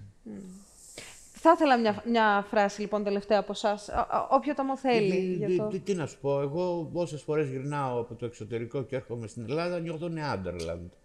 Ε, τι να σας πω. Ειδικά αυτό το δηλαδή, Βερολίνο. ε, Δεν είναι μόνο αυτό. θα- και, θα πα- σε και, πάρει. και αλλού και στη Βαρκελόνη και σε άλλες πόλεις, ας πούμε. Δεν είναι. Αυτή η κατάσταση δηλαδή. Το, με- μια εκκλησία να εκβιάζει συνέχεια το κράτος. Όλα από εκεί Ε, ξεκινάνε. α, α, α, πολιτικούς οι οποίοι ποτέ δεν τολμάνε να, ε, να, να ασχοληθούν με αυτά τα θέματα. Δυστυχώς όλα είναι σκατά, βρε παιδιά, σε αυτή τη χώρα. Τι να σας πω τώρα. Όπω σε μάτιασε, γιατί είπα ότι που τα λες θετικά και δεν θες για το τραύμα να λες και να λες για τα λίγο, καλά. Εντάξει, Ναι, είναι, πες τα. είναι λίγο σ- σκατά. Τι να κάνουμε. Α, δηλαδή, οκ. δεν- Ναι. ναι, είναι. Με μία λέξη τα περιέγραψε όλα. Άγγελε, μια κουβέντα. Είναι Το τραγούδι, τοποθέ- κάτι. Το, το, το Τι, τοποθέτησε ένα σωστά, τραγούδι? σωστά η Πάολα που θέλει και λίγο χιούμορ το πράγμα. Εγώ πολύ γρήγορα και το, θα του το πω, θα το ξομολογηθώ. Έχει για μένα το ε, ωραιότερη στιγμή τη ζωή μου. Είμαι το 1970, 18 χρονών Α, και πρόσφατα. αποφασίζω να κάνω Πρόσφατα. coming out. Καλό λοιπόν του δύο εξαιρετικού γονεί που είχα στο, στο σπίτι, στο σαλόνι, σαλόνι καθίσαμε. Κάθομαι κι εγώ, ένα νόστιμο παιδάκι ψηλό κτλ. Λέω και γεια σα. Λέω, καταρχάς θέλω να σας ευχαριστήσω που ε, μεγάλωσα τόσο καλά, είχα τα πάντα, ό,τι ζήτησα και τα λοιπά μου, ό,τι ζήτησα... Κοιτάζω τους αντιμετωπίζω. Λέω επίσης, ε, θέλω να πω ότι που μεγαλώσαμε τόσο ελευθερία, ούτε ποτέ μας... Ε, ε, είχε ένα εξαιρετικό αδελφό, μεγαλώσαμε θαύμα. Και, και γυρίζει, αφού κοιταχτήκαν με τον πατέρα μου, γυρίζει η μάνα μου και μου λέει Παιδάκι μου, γιατί μιλάς σαν να είσαι στο θέατρο; Μόλις μου το είπα αυτό, λέω, αυτό ήθελα να σας πω. Σας φιλώ, σας ευχαριστώ και τελείωσε η κουβέντα. Γιατί είμαστε επηρεασμένοι από το αμερικάνικο μοντέλο. Που έπρεπε να τα πούμε όλα τότε και ήταν πολύ νωρίς. Μιλάω λίγο για το χρόνο. Το 70 δεν ήταν, όχι πολύ νωρίς. Δεν το, ούτε το sequel, δεν λέω από αντιδραστικές κουβέντες. Ήταν άκομψο, άκερο. Σε λίγα χρόνια. Ή το... Δεν χωρούσε. δεν Δεν χωρούσε. Δεν χωρούσα. Οι άνθρωποι, το, αυτό ήταν ένα πράγμα, είχε μια μορφή. Δεν, σε 10 χρόνια είχε λυθεί το θέμα.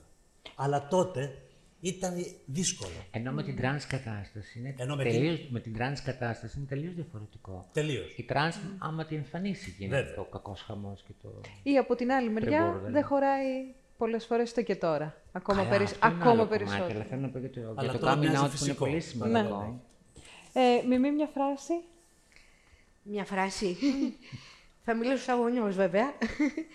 ότι εάν δεν είσαι προετοιμασμένος για τα πάντα, μα- και όταν εννοώ για τα πάντα, καλύτερα να μην γίνεις γονιός. Α, ωραίο. Ε, προ- προσωπικά έχω μια πολύ... Σας ευχαριστώ.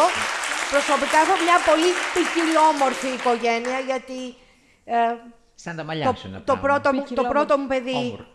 ή- ε, όπως είπαμε, Είναι- και Είναι το, τρανς είναι κορίτσι. τρανς κορίτσι και το δεύτερο σις κορίτσι και έχει γενετικό σύνδρομο με νοητική.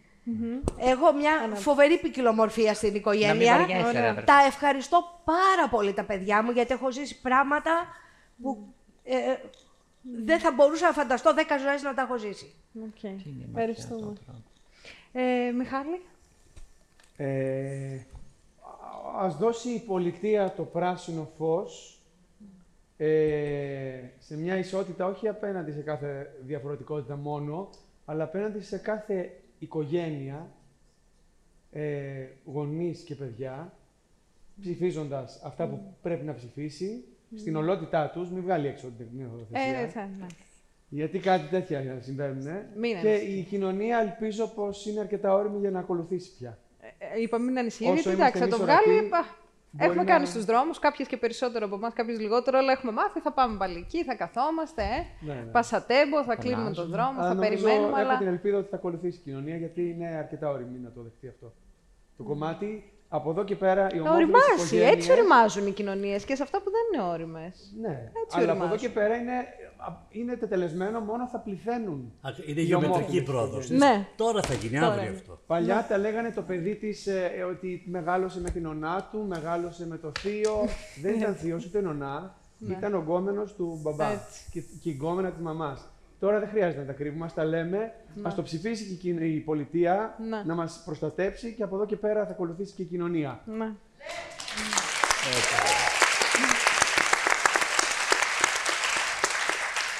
Βάσο. Ναι. Θέλω να πω το εξής, ότι η λογική με την οποία προσεγγίζεται η ίδρυση κατάσταση είναι λογική ευγονικής, καθαρά. Ναι. Έτσι.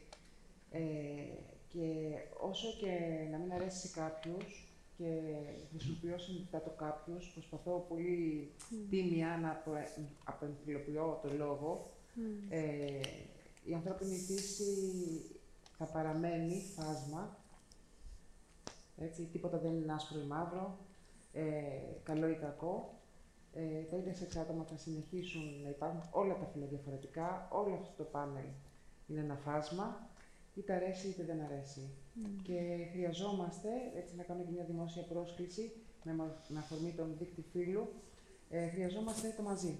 Δηλαδή, οι ερωτικές μειονότητες και κάθε μειονότητα, κάθε φιλοδιαφορετικότητα χρειάζεται να συνεργαστούν. Ναι.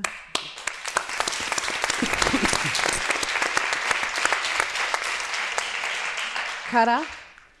Εγώ θα ήθελα να πω ότι έχουμε ακόμα πολύ δρόμο μπροστά μας, παρόλο που είμαστε, παρόλο που γίνεται πρόοδος, γίνονται βήματα. Υπάρχει ακόμα πολλής δρόμος για να έχουμε ουσιαστική συμπερίληψη, ουσιαστική διαθεματικότητα, να βάλουμε το ΛΟΑΤΚΙ φάσμα, γιατί κρατάω το φάσμα αυτό, ε, να το βάλουμε στην, στη ρητορική, στην καθημερινή ρητορική, στο narrative που λένε και στο χωριό μου.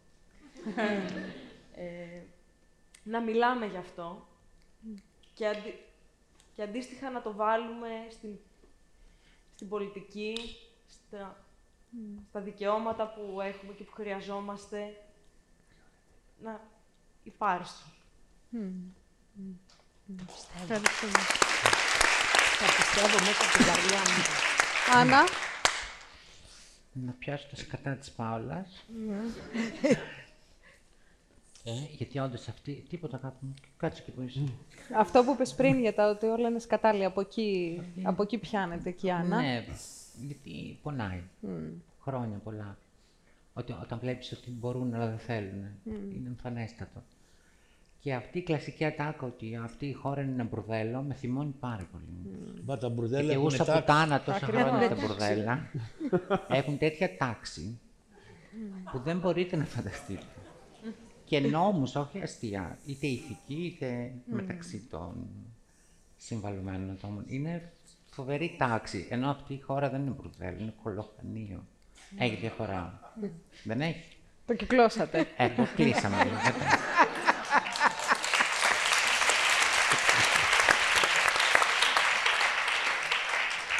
Σας ευχαριστώ πολύ. Θα ανοίξουμε την κουβέντα και με εσάς. Ε, μ, πριν περάσουμε στις ερωτήσεις ε, από το κοινό, πρώτα θα δώσω το λόγο για μια σύντομη παρέμβαση στην Νικολέτα την Πικραμένου. Δεν τη βλέπω τώρα, κάπου εδώ είναι.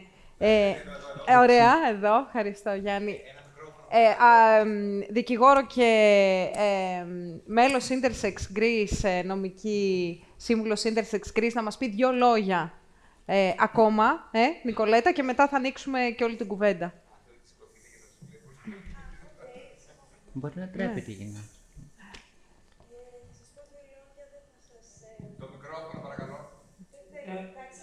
Ναι. Αυτό. Α, έχει ανοίξει το άλλο. Θέλετε να το περάσω;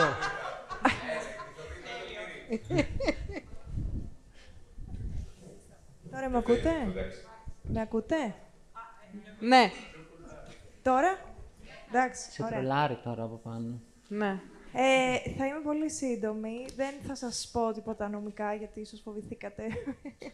Ε, μ, θα θέλαμε λίγο να σταθούμε στο νόμο σήμερα. Είναι κάτι πολύ σημαντικό αυτό που έγινε ε, τον Ιούλιο, ε, καθώς είμαστε η πέμπτη χώρα ε, παγκοσμίως που απαγόρευσε τις επεμβάσεις κανονικοποίησης φύλου στα ίντερσεξ βρέφη και παιδιά. Ε, θα θέλαμε να σας πούμε ότι υπάρχει μια ιστορία πίσω από αυτό το νόμο. Δεν, έτσι, δεν συνέβη έτσι μία μέρα το, 2010, το, το 2022.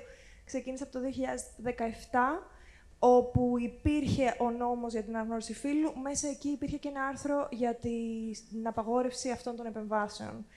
Ε, το άρθρο 7, λοιπόν, ενώ υπήρχε στο σχέδιο νόμου, θα- αν το ψάξετε θα δείτε ότι στο κατατεθέν σχέδιο εξαφανίστηκε.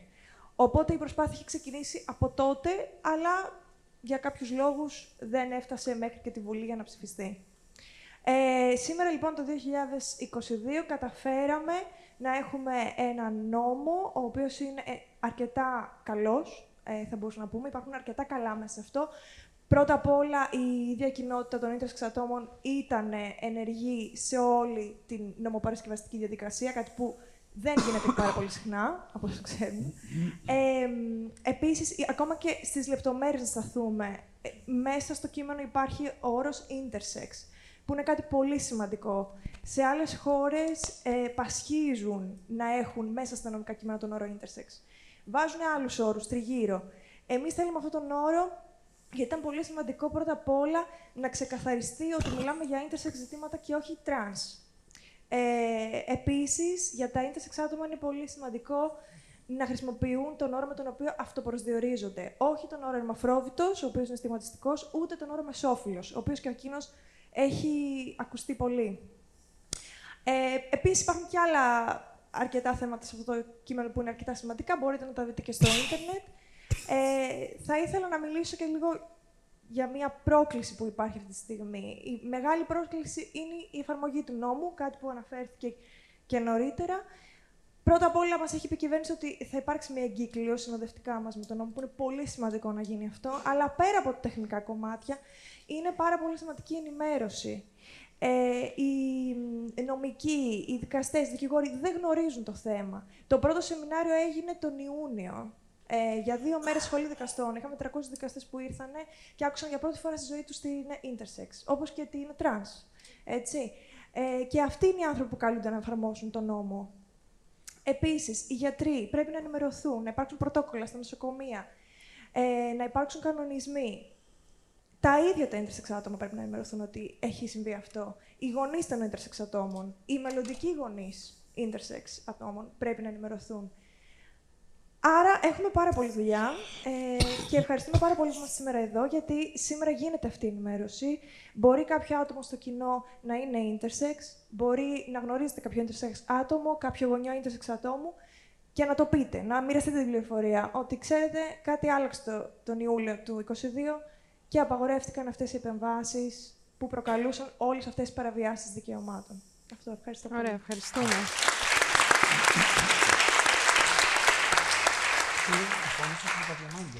Ωραία. Οπότε να ανοίξουμε την κουβέντα στο κοινό, ίσως κάποιο σχόλιο, κάποια ερώτηση.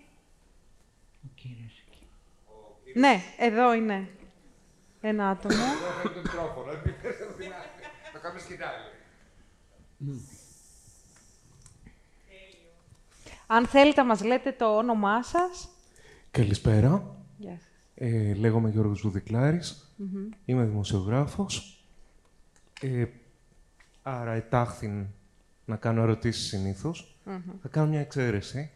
Δύο σκέψεις θέλω να μοιραστώ από αυτά που άκουσα απόψε.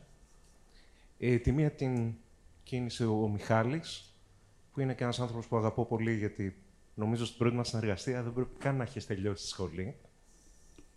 Πάμε πολύ πίσω μαζί.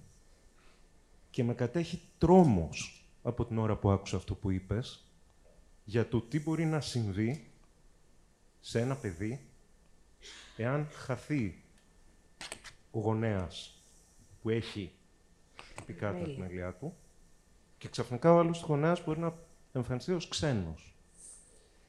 Μου θυμήθηκα τον τρόμο που όσοι δεν γνωρίσαμε, αντιμετωπίσαμε, ακούγοντας τον Κώστα το Φαλελάκη στην κηδεία του Μινά του Χατζησάβα, Είναι εδώ ο Κώστας Παντελάκης. Είναι εδώ ο Κώστας Παντελάκης. Του χρωστάμε πολλά για το θάρρος που είχε μέσα στο σπαραγμό του, Ναι. να μοιραστεί μαζί μας αυτό που συνέβαινε και που έχω την εντύπωση ότι επιτάχυνε τις εξελίξεις Μμμ. σε αυτό το τομέα.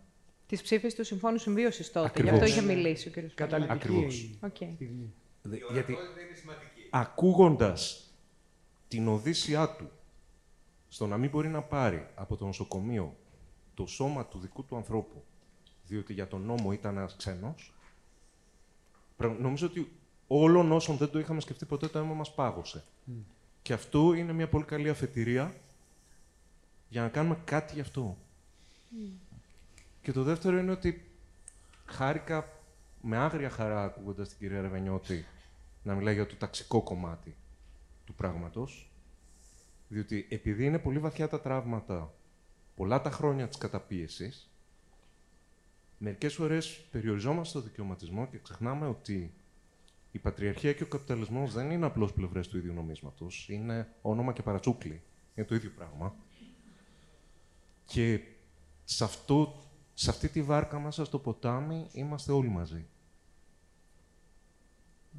Κανένας δεν είναι στην όχθη να την κοιτάζει να περνάει. Ευχαριστώ πολύ. Ευχαριστούμε.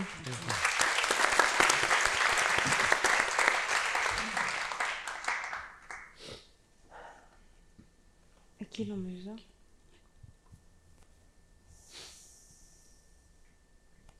Καλησπέρα. Αποστόλης Πούλιος, μέλος της συντονιστικής ομάδας του Πολύχρωμου Σχολείου.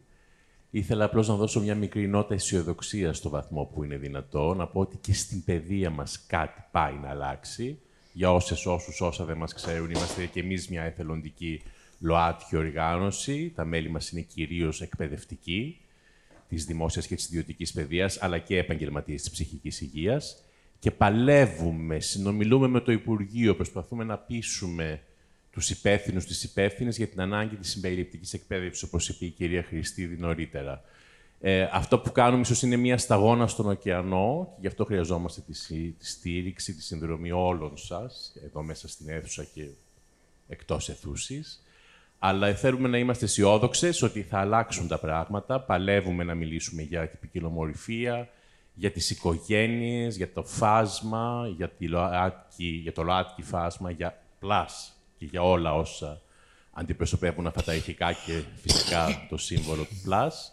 Ε, ναι, είμαστε εδώ και θα ήθελα και εγώ να ενώσω τη φωνή μας με εσάς, με το υπέροχο πάνελ και με όλες όλους, όλα μέσα σε αυτή την αίθουσα. Ευχαριστώ πολύ. Ευχαριστούμε. Εδώ ένα χέρι. Δουλεύει να φέρουμε τα άλλο. Ε, γιατί και βλέπω. Γεια σας, καλησπέρα. Λέγομαι Κατερίνα Καγκάκη, είμαι αντιδήμαρχος κοινωνικής αλληλεγγύης. Πέραν από αυτό όμως είμαι ψυχολόγος και στη συνέχεια έγινε επικοινωνιολόγος. Ε, η αλήθεια είναι ότι πριν τον 1,5 χρόνο που ασχολούμαι με το συγκεκριμένο αντικείμενο, μου φαινόταν ότι και θα δεχτώ ότι προφανώς έχει να κάνει, είναι και ταξικό το φαινόμενο, ε, ότι όλα αυτά τα ζητήματα είναι λιμένα, αυτονόητα λιμένα. Ε, βεβαίως, ψάχνοντας ένα, σε ένα WhatsApp που δημιουργήσαμε με τους συμμαθητές μου, είμαι 50, επειδή όλοι είπαμε την ηλικία μας, είμαι 50, είμαι ακριβώς 50, σκεφτόμουν ότι 312 παιδιά σε μία τάξη, κοίτα να δεις, κανένα δεν ήταν γκέι τρανς. ε, τρομερό, ε! Ε, και τόλμησα να κάνω μια ερώτηση σε αυτό, στο WhatsApp group, γιατί μιλούσαμε για την κακοποίηση, για το bullying, διότι εμείς ποτέ μας δεν είχαμε κάνει δεχτεί bullying. Φανταστείτε, όλοι είχαμε κάνει δεχτεί. Τι σχολείο πήγες, Κούκλα; Ε, αφήστε τα. Έτσι νομίζαμε. Είχαμε κάνει χίλιες φορές. Ε, άστο. άστο. Σε ιδιωτικό σχολείο, στο κολέγιο Εθνών πήγα. Αλλά πέραν από αυτό, ε, προφα... έκανα την ερώτηση και ήταν από τις λίγες φορές που όταν ρωτάς κάτι σου απαντούσαν ε, ε, κατεβατά. Δεν απάντησε κανείς. Μαγικό. Ε, θεωρούσα λοιπόν ότι πέραν από αυτά που ανακαλύπτω τον τελευταίο ένα χρόνο που είμαι σαν την αλήξη στη χώρα των θαυμάτων, ότι τα ζητήματα είναι αυτονόητα. Και των τραυμάτων. Ε; Και των τραυμάτων. Κυρίως. ε, ανακάλυψα αυτό μέσω του Φώτου Σεργουλόπουλου με το, με το παιδί, ψάχνοντας μια διαδικασία του τι συμβαίνει, πώς γίνεται. Μου φαίνεται αδιανόητο ότι ένα παιδί δεν. δεν... Αλλά δεν σας κρύβω ότι ανακάλυψα και μια άλλη κατηγορία ε, συνανθρώπων μας, Άγγελε. Όχι, παρεμπιπτόντως, λογιά. Ε, που για μένα νομίζω ότι είναι χειρότερη. Και την έχω ανακαλύψει το τελευταίο διάστημα. Μάλιστα σήμερα είχα ένα περιστατικό. Αυτών των ανθρώπων, συναδέλφων, συν οτιδήποτε, που θεωρούν πολιτικά ορθό να πούν ότι τα κατανοούν όλα, τα καταλαβαίνουν όλα, τα αποδέχονται όλα και τα στηρίζουν όλα, και στην αλλά, πραγματικότητα δεν το αλλά, κάνουν. Αλλά... Ναι, στην πραγματικότητα ε, Αυτό εμένα με ενοχλεί περισσότερο. Έκανα μια ολόκληρη διαδικασία, όχι στο Δήμο. Ε, την, ε, και στο Δήμο ξεκίνησα τώρα τη διαδικασία για κάτι αντίστοιχο και ελπίζω ότι θα προκύψει μια χαρά. Σε ιδιωτική επιχείρηση να προσλάβω ένα τρανς άτομο. Mm. Ε, φέρνοντας το θέμα σε ένα διοικητικό συμβούλιο που όλοι ήταν όλοι πάρα πολύ ανοιχτοί και πάρα πολύ θετικοί και προφανώς, αυτά που είναι προφανώς, τι το συζητάς. Δεν φαντάζεστε πόσα θέματα ε, προέκυψαν στο τέλος σε σημείο που λες ότι ελπίζω ότι στο Δήμο θα καταφέρω να το κάνω. Σήμερα είχα μια συζήτηση με κάποιον, ο οποίος επίσης είναι επιφανής, όχι πολιτικός, ε, γνωστός όμως και με συχνές δημόσιες τοποθετήσεις. Υπερασπιστικός πάνω... εννοείται. Πα... Ε; Υπερασπιστικός εννοείται. Βέβαια. Πολύ όμως δυναμικές. Ε, ο οποίος μάλιστα είπα και ανέφερα, έχω την πλάτη μου, δεν ξέρω σε ποιον να μην έχω την πλάτη μου. Ε, στον οποίο ανέφερα ότι το Σάββατο, ε, την Κυριακή. Ο, έχω χάσει και τις μέρες. Το Σάββατο, το Σάββατο, το, την Κυριακή, συγγνώμη, έχεις δίκιο μου. Θα ανάψουμε. Ναι, εντάξει, ε, κάει κάποια. Θα ανάψουμε το συντριβάνι της Ομόνιας στα τρία χρώματα. Και η επίθεση που δέχτηκα ε, δεν μπορεί να πάψει να ασχολείστε με αυτούς επιτέλους, να κάνουμε και τίποτα άλλο. Ούτε το άλλο δεν κάνουν με αυτό, δεν ασχοληθούν. Με, με βεβαιότητα. Με ένας από τους ανθρώπους, αυτό δεν κάνει σίγουρα. Ούτε από το άλλο, ούτε από αυτό, ούτε τίποτα. Ε, και σκεφτόμουν στο τέλος της ημέρας ότι αυτή η κατηγορία, και εκεί το φέρνω και ως ερώτηση, για μένα είναι η χειροτερη Αυτοί που στέκονται απέναντι και δεν καταλαβαίνουν και δημιουργούν θέματα προφανώς όχι σε επίπεδο παιδείας και ε, το καταλαβαίνω. Και τι χρειάζεται να γίνει καταλαβαίνω. Αυτοί που το σκέφτονται και προσπαθούν να το ενσωματώσουν στον τρόπο της σκέψης τους, το καταλαβαίνω. Αυτοί που λένε ότι το κατάλαβαν και λένε ότι το αποδέχονται και το σταματάνε και το μπλοκάρουν από πίσω, που θέλετε να σας πω, είναι περισσότεροι. είναι, είναι ειδικά στις ιδιωτικές επιχειρήσεις, είναι περισσότεροι. Εντάξει, δεν θα είναι ώρα ακόμα.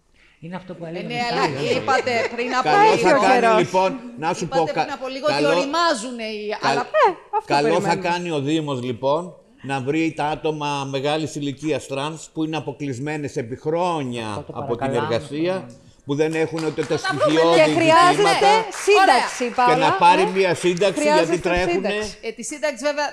Δε... σε Α. εσάς- Όχι, είναι για μια εσάς τι διεκδίκηση κι αυτή, ότι, Όχι, για όχι, παράδειγμα, λέω ότι μιας τη που σύνταξη μιλάμε για Δεν μπορεί να τη διεκδίκηση. φέρει ο Δήμος, τη Ναι. σύνταξη πρέπει να τη φέρει η κυβέρνηση. Ναι, αλλά ναι. με πολύ χαρά να κάνουμε κάτι το οποίο κάνουμε και Ρε, διάφορα κυβέρνηση συγκεκριμένα. τι κάνει; Ε; Και να πείτε στο Δήμο το ότι. Τώρα. Ναι. Ε,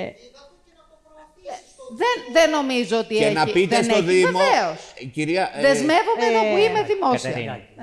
ναι. Ε, να πείτε στο Δήμο το ότι μια φίλη μου τρανς 73-74 χρονών, όταν την καλούν από το Δήμο για να πάρει τρόφιμα, είναι αναγκασμένη να πηγαίνει στους Σοφοκλέους με τα πόδια και να τους δίνουν ε, ξε- πόσα κιλά και δεν μπορεί να τα μεταφέρει. Άρα να βρείτε έναν τρόπο να πηγαίνει ο κόσμος να μπορεί να παίρνει εύκολα τα τρόφιμα που δίνεται. Ναι, αλλά δεν το συζητήσαμε μαζί όταν συναντηθήκαμε στο Δήμο. Ωραία. Γιατί Ε, δίνετε νομίζω- τα τρόφιμα στους Σοφοκλέους που πρέπει να περάσουν μεγάλοι άνθρωποι ηλικιωμένοι. Δίνονται τα τρόφιμα σε 4-5 Νομίζω- διαφορετικά σημεία ανάλογα με το που μένει κανείς. Εντάξει, νομίζω ότι αυτό με ανοίγει, μεγάλη χαρά να το κάνουμε. ανοίγει μια Να το κάνετε. μεγάλη Επέκταση- συζήτηση. Καλά, δεν λέω. και θέλω Επέκταση- να, να αναγνωρίσω δύο λεπτά, Μιχάλη. Να αναγνωρίσω δύο λεπτά και κάτι άλλο. Ε, ότι εδώ βγαίνουν, αυτό σημαίνει διεκδίκηση, τα τραύματα και τα θαύματα, έτσι, στη εκπροσώπους ε, μ, ε, της, πολιτική, της πολιτείας σε κάθε, σε κάθε επίπεδο, της πολιτείας σε κάθε επίπεδο, ε, μ, που Όχι, ακριβώς, δεν είσαι να τα τα Κατερίνα, εδώ. αιτήματα, Δέκα φορές το Δήμο είπες. Πόσο, Κατερίνα; να, να, να τα τα αιτήματα λοιπόν πώς έρχονται στην επιφάνεια σε κάθε... αυ- αυτό που είπαμε, ότι οι διεκδικήσεις δεν τελειώνουν Ναι. και τα αιτήματα δεν τελειώνουν.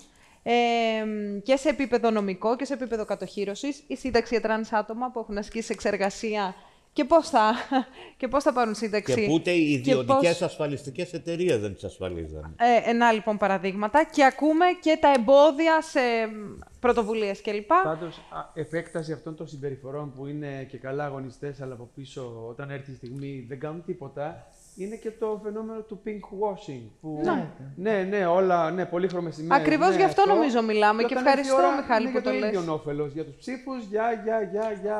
Η, αγώνα. η αυτό που φαινομενική λες, υποστήριξη λοιπόν. Άρα είμαστε βαθιά συντηρητικοί. Δείχνουμε μια Είμαστε. άλλη σημαία και πάμε Υποκριτές προς το είμαστε. πολύ συντηρητικό. Υποκριτές Είμαστε. Είναι είμαστε. πολύ Δεν το φοβάμαι είναι αυτό το μόνος σημείο. συντηρητισμό, Είναι υποκρισία. Αχ, μου Και αυτό που επιτρέπετε- λες τώρα με για τη επιτρέπετε. σύνταξη. Σε ένα συγγνώμη λεπτό. λίγο, Η σεξεργασία που είναι. Έτσι κι αλλιώς δεν είναι νόμιμη στην Ελλάδα, Ε, παρόλο αυτό που είναι συζητάμε. νόμιμη, να το ανοίξουμε αυτό το θέμα. Τα τρανς άτομα οφείλει η πολιτεία να τα τους δώσει σύνταξη. Διότι δεν τα, τα τρανς άτομα δεν ξυπνάνε ένα παιδί ξαφνικά και λέει σήμερα θα γίνω πουτάνα στη Συγγρού. Νομίζω δεν θα καν- έχω εργασία. Και να ήθελε δικαίωμά του. Δεν, το, δεν, λέω, δεν μιλάω γι' αυτό. Το ότι εξαναγκάζεσαι να κάνεις αυτό, ακόμα και σήμερα να το σκέφτονται τα παιδιά. Άρα σε εκείνη την εποχή ήταν αδιανόητο να κάνεις κάτι άλλο. Και ήταν υποχρεωτικό. Ναι. Θα είναι μια αναγνώριση της κοινωνικής πραγματικότητας. Οφείλει να βοηθήσει κάπως να βρει μια λύση για αυτό το θέμα. Διότι η ίδια μας όθησε εκεί, Ναι. με τη βοήθεια της κοινωνίας, που έσπρωχνε λίγο πιο δυνατά. Άγγελε, Ναι, αλλά για πάμε τους στα- τρανς άντρες, Άγγελε. συγγνώμη, Όχι, όχι, εσείς. για τους τρανς άντρες τα πράγματα είναι λίγο πιο εύκολα. γιατί εκεί Σαφώς. υπάρχει και ο σεξισμός, ε. Στη, ναι, στη ναι. τρανς Προνόμιο, γυναίκες πατ- λοιπόν όλο το πατριαρχία σεξισμό. είναι, πατριαρχία. Πατριαρχία. Ναι. Ε, Και Άγγελε, όπως ναι. έλεγε και στο σίριαλ κάτω η πατριαρχία. Αυτό που είπε η κυρία Γκαγκάκη, εγώ λίγο να το. Ναι. Γιατί ε, στο αστείο λες το την αλήθεια. Μία αγωνίστρια, φίλη μας, πολύ αγωνίστρια για τα δικαιώματα κτλ. Και, και αυτά αγαπημένη mm. καλλιτέχνη και όλα αυτά. Της είπε κάποιος φίλος, της λέει, δέσπο μου τέλος πάντων, ε, νομίζω ότι ο Άγγελος είναι γκέι. Σώπα βρε, λέει, αυτό είναι εξαιρετικό παιδί. ναι, ναι. ε, Το έχω ε, ζήσει. ε, έχουμε, έχουμε λίγη ώρα ακόμα, αν υπάρχει κάποιο άλλο ερώτηση, σχόλιο. Από εκεί βλέπω δύο χέρια. Ναι. Α, ε, θα μας βοηθήσει τώρα όποιο άτομο έχει το μικρόφωνο το φορητό. Έλατε. Ε, λέγομαι Στέλιος Πανταζόπουλος και θέλω λίγο να μεταφέρω όλη την συζήτηση σε ένα άλλο επίπεδο, το καθημερινό. Είμαι ένας άνθρωπος με 800 ευρώ μισθό. Είμαι ένας άνθρωπος που είχα δύο γονείς, μου κληρονο- κληροδότησα αγάπη, διάφορα πράγματα και απέραντη ντροπή. Το κομμάτι της ντροπής είναι που μας δυσκολεύει όλα μας.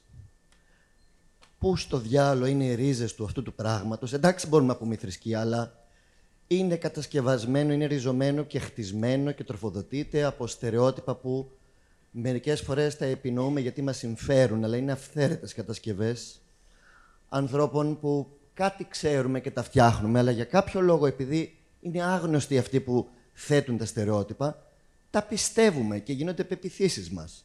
Αυτά μας έχουν επιδείξει ολονών μας τη ζωή. Γι' αυτό το πράγμα εκεί παλεύουν τόσοι άνθρωποι και θέλω να, ο λόγος που μοιράζομαι αυτή τη σκέψη είναι ότι το πρώτο είναι ότι η ντροπή τελικά κατάλαβα ότι δεν ανήκει σε μένα, αλλά ανήκει στους γονείς μου. Mm. Ντροπή σε κάθε γονιό, ντροπή τους, που κάνανε παιδί και δεν κατάλαβαν τι είναι αυτό το πράγμα. Ντροπή που δεν ρωτήσανε. Και το μόνο που φέρανε είναι ντροπή σε όλα, σε όλα μας. Mm. Ντροπή τους. Δεν είναι δικιά μας, είναι δική τους όχι σε όλους, σε όσους, όχι σε αυτούς τους γονείς, όχι σε αυτούς τους γονείς, γιατί γονιός ίσον αγάπη. Πρέπει να ξαναγράψουμε το λεξικό. Η δεύτερη σκέψη, και κλείνω με αυτό, είναι ότι χρειάζεται να μιλάμε στους ανθρώπους γύρω μας. Ωραίες αυτές οι συζητήσεις με πολιτικούς και καλλιτέχνες κλπ. Αλλά στην καθημερινή σκληρή ζωή τα πράγματα είναι αλλιώς. Βρέθηκα σε μια ταβέρνα με άλλους δέκα άντρες, όλοι μεγαλύτεροι μου, ε, που αυτό που μας ενώνει είναι η αγάπη μας για ένα χόμπι που είναι το κλασικό αυτοκίνητο. Ε; Και καθόμασταν και τρώγαμε, ε, χωρίς ε, γυναικό παρέα ή τα τέρια μας, όχι, εκεί. Ε, και ήταν δέκα straight άντρες, μεγαλύτεροι από μένα, και εγώ. Και κάπου εκεί πάνω στη συζήτηση μεταξύ μπριζόλας και μελιτζανοσαλάτας, άρχισαν να λέγονται πράγματα που γίνονται καθημερινά και συζητιόνται. Mm. Ε, έλα τώρα μην είσαι αδερφή. Όχι αδερφή, πούστης. Όχι, είναι η νέα λέξη που είναι η μόδα. Τα άκουγα εγώ αυτά. Αλλά όταν ένας άνθρωπος της δημόσιας σφαίρας μιλάει για τον εαυτό του, όπως ο κύριος διευθυντής του θεάτρου, ε, αυτά τα πράγματα έρχονται και ασυναίσθητα ποτίζουν. Είναι η πρώτη φορά στη ζωή μου ακούγοντας τέτοια πράγματα σε αυτό το τραπέζι εκεί, άρχισα να μην νιώθω καλά. Και κάποια στιγμή λοιπόν σηκώνομαι και πάω ας πούμε να πάρω λίγο σαλάτα, ε, όρθιος πια από πάνω τους. Και τους λέω θέλω να μοιραστώ μαζί σας ότι τα τελευταία τρία με τέσσερα λεπτά αυτά τα πράγματα που ακούγονται στο τραπέζι με κάνουν και αισθάνομαι πάρα πολύ άσχημα. Θέλω λοιπόν να σας ανακοινώσω ότι αυτά τα πράγματα που λέτε, αυτές οι υπεπιθύσεις, αυτά τα στερεότυπα, αυτό το πείραγμα, έχουν λήξει σαν το γάλα. Έχουν λήξει. Δεν ισχύουν. Είναι παλιά. Μπορεί τα αυτοκίνητά σας και το δικό μου να έχουν καρμπιραντέρ, αλλά δεν είμαστε σε αυτή την εποχή. Δεν έχουμε Commodore 64. Δηλαδή δεν έχουμε τόσα πολλά πράγματα. Υπάρχει η τυπική ομοφοβία, τρανσφοβία. Είναι τυπικό αυτό το κοινωνικό πράγμα που υπάρχει. Λοιπόν, και κλείνω. Πρέπει να μιλάμε, είναι σαν ένας μίνι ακτιβισμός, ας πούμε. Αλλά η σεξουαλικότητα είναι, είναι, κομμάτι του πυρήνα μου, η σεξουαλικότητά μου. Αυτό. Και χρειάζεται να το λέμε. Οπότε έτσι σιγά σιγά και το από κάτω κομμάτι της κοινωνίας θα συναντήσει τον νόμο. Αυτό. Ναι, ευχαριστούμε.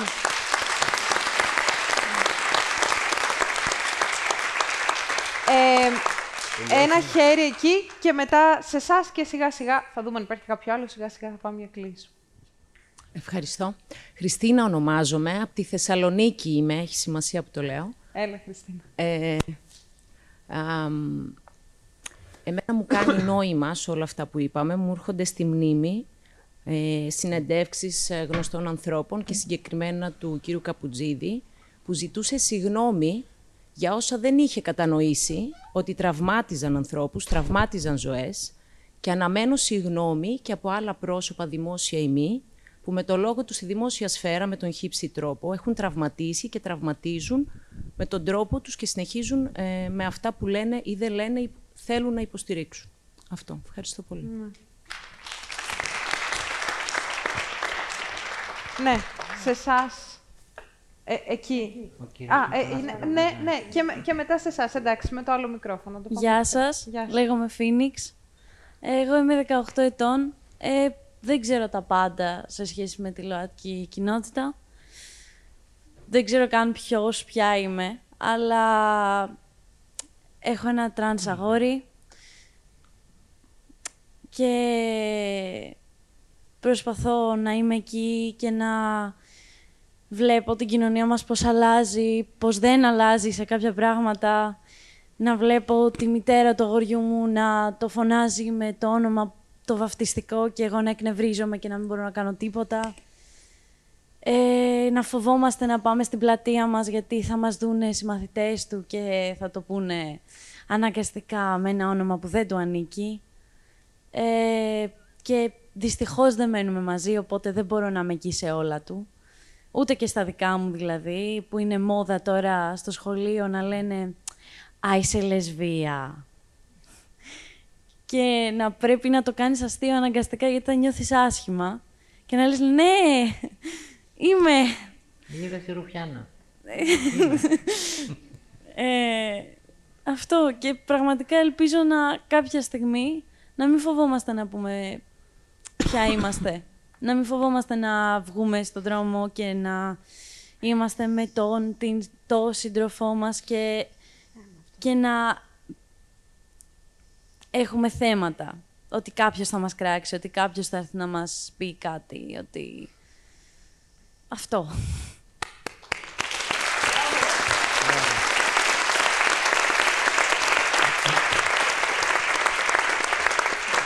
Είπατε ότι δεν ε, ξέρετε πολλά, αλλά νομίζω ότι ξέρετε πολλά περισσότερα από πολλά άτομα. αν, αν όχι την πλειοψηφία. σίγουρα μπορείτε να μάθετε περισσότερα. Ναι. Και εμείς θα χαρούμε πάρα πολύ να σας δούμε στην Κόλογιο. Ωραία. Ε, ναι, ένα άτομο... Ελάτε.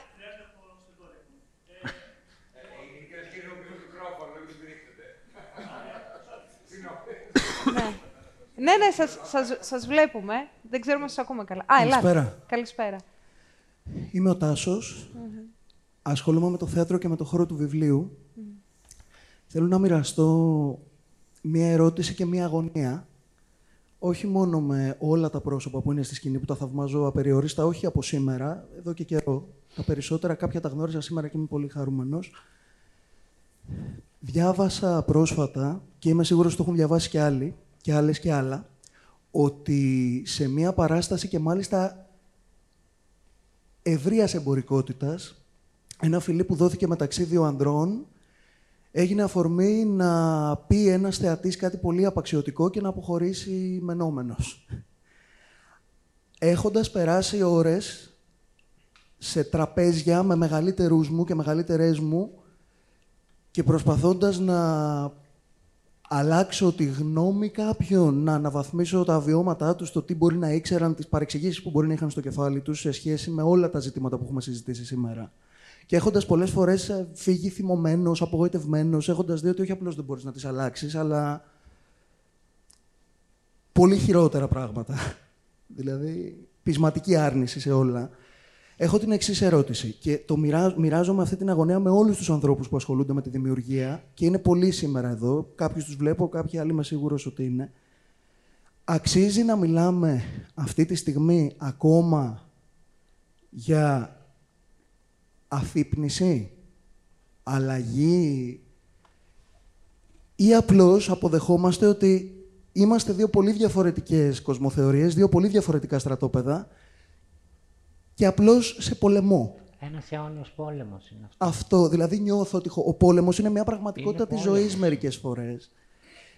Χωρίς ίχνος αυτά που λέμε, γιατί πλέον όλα φιλτράρονται μέσα από ένα μη διχάζεστε. Έτσι. Και αναρωτιέμαι πώς να μην διχαστούν κάποια πράγματα που αιωνίως είναι διαφορετικά. Ακόμα και εγώ που τυχαίνει να μην ανήκω στην κοινότητα. Μα όταν κινδυνεύει η ύπαρξή σου να πάσει στιγμή της ημέρας και της νύχτας κυρίως, δεν θα πολεμήσεις. Πόλεμος είναι. Ανοιχτός, Ακόμα, αυτό, αυτό αιώνιος. θέλω να πω. Ακόμα. Ναι, δυστυχώς. Δυστυχώς. Okay. Και προσπαθούμε να. Mm. Μπας και σταματήσεις κάποτε, αλλά δεν νομίζω. Ε, ευχαριστούμε για τη σκέψη στο σχόλιο. Εγώ ευχαριστώ πολύ. πολύ. Ο κύριος Μητανής Τρόντ.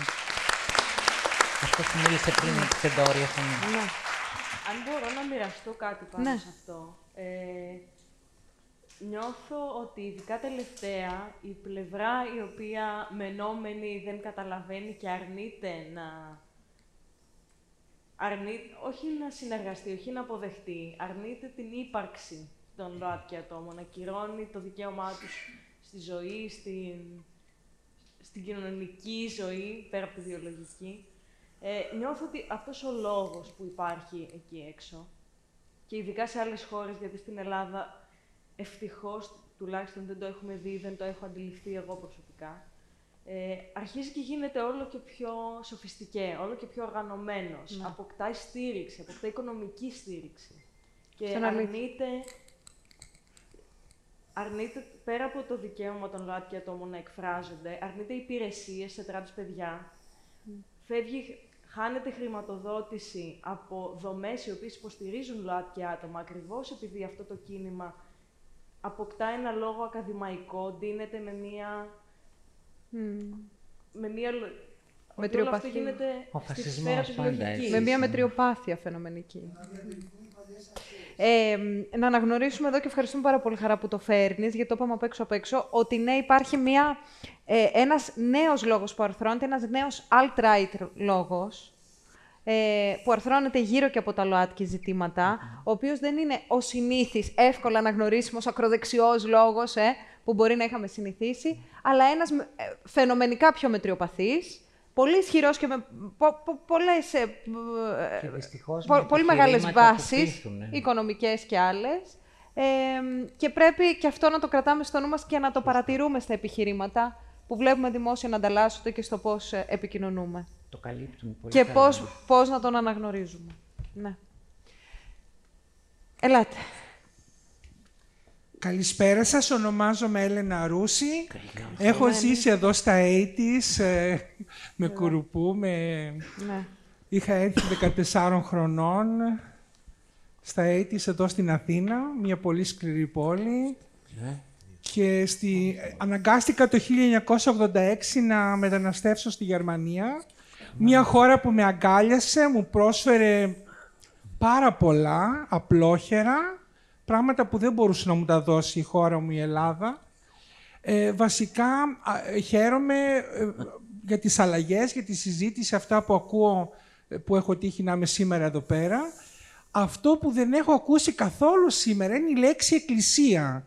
Και πιστεύω πριν. Την είπα εγώ καμία σχέση με τις βόρειες χώρες, με, με, με τις εκκλησίες που έχω ζήσει στη Γερμανία, δηλαδή πριν πάω να κάνω μετάβαση, που με καταστρέψαν οι γονείς μου, από σωματική, λεκτική, σεξουαλική βία. Έχω περάσει όλο το πακέτο και ακόμα με τη μάνα μου έχω, όταν πάει η συζήτηση σε προσωπικό επίπεδο, πέφτουν μαχαίρια και με έχουν καταστρέψει οι γονείς μου, άλλο θέμα.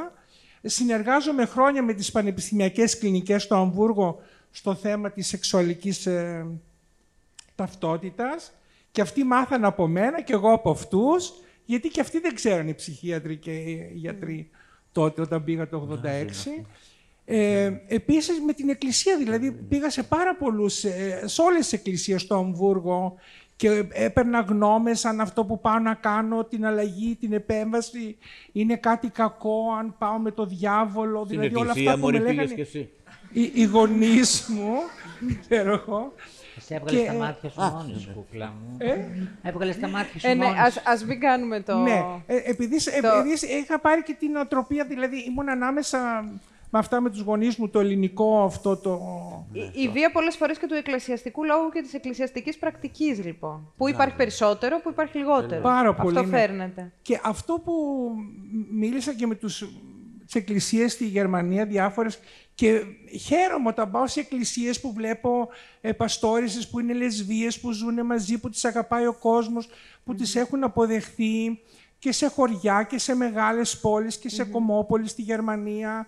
Και χαίρομαι που ζω στο Σαν Πάολη και πάω κάθε Κυριακή και είναι γκέι ζευγάρι οι πάστορες και ε, κάνουν και εκθέσεις. Άλλαξες θρήσκευμα, Το- μωρή. Ε; Ε, το- Υπάρχουν, πιο, υπάρχουν, υπάρχουν και πιο προοδευτικές Προτεστάντες είναι. εκκλησίες. Ναι, Ναι, ε, το απλά, κρατάμε. α- απλά για να το κλείσω είναι ότι πραγματικά εκτός ότι πρέπει να αλλάξει η παιδεία σε αυτούς που σπουδάζουν νηπιαγωγή, τους, σε συζητήσεις που κάνω όταν έρχομαι στην Ελλάδα τους βρίσκω στο θέμα αυτό άκρος αδιάβαστη. Μου λένε Ναι. δεν το έχουμε κάνει καθόλου το σεξουαλικο Και επίσης δάσκαλοι πιστεύω, γυμνάσια, μου λένε οι φοιτητές δεν έχουμε μιλήσει καθόλου.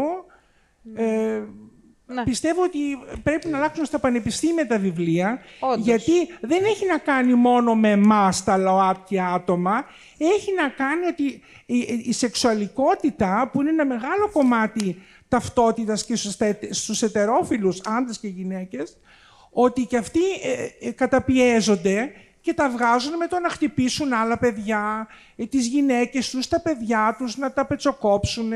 Η ετεροκανονικότητα κάνει κακό σε κάθε άνθρωπο. Είναι αλήθεια αυτό και μας βοηθάτε να το πούμε. Ακριβώς, Όντως ναι. και η πατριαρχία. Ευχαριστούμε. Και εκκλησίες, παιδιά. Εκκλησίες Ευχαριστούμε. κάνει μεγάλο έγκλημα στην Ελλάδα. Ευχαριστούμε, ευχαριστούμε. Ωραία.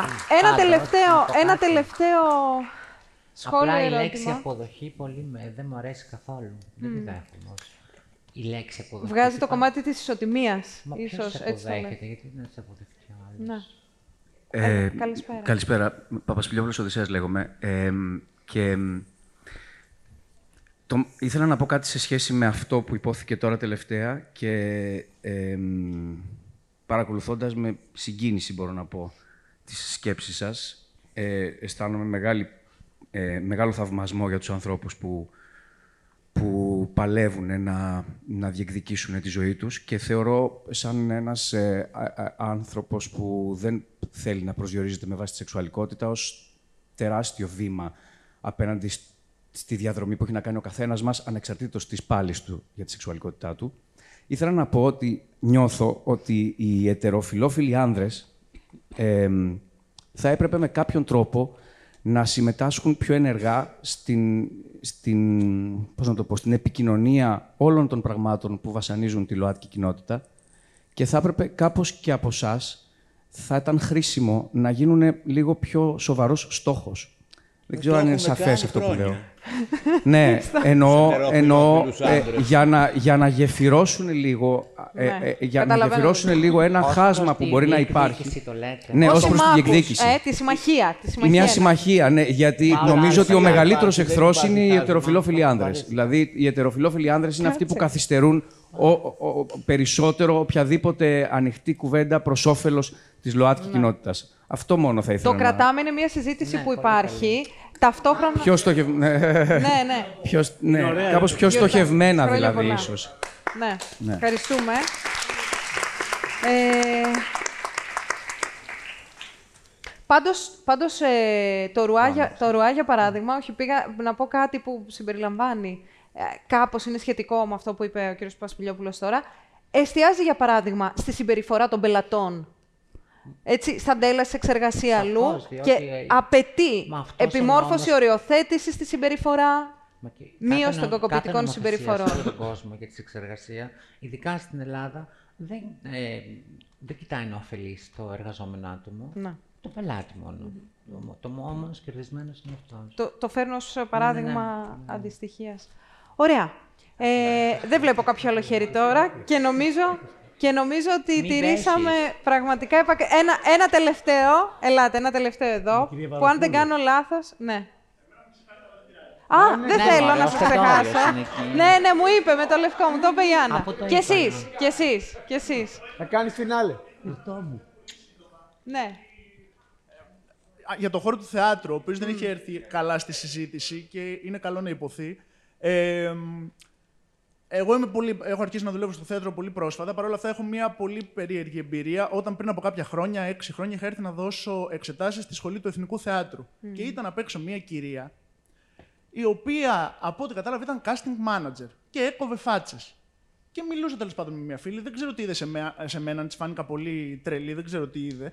Και έρχεται και ενώ μιλάει με τη φίλη μου τη χαιρετάει, γυρνάει και μου λέει: Ξέρεις, μου λέει ότι έχουμε πάρα πολύ σοβαρό πρόβλημα πλέον στο θέατρο και στη δουλειά που κάνω να βρίσκουμε ε, άντρες, πραγματικούς άντρες για τις παραστάσεις.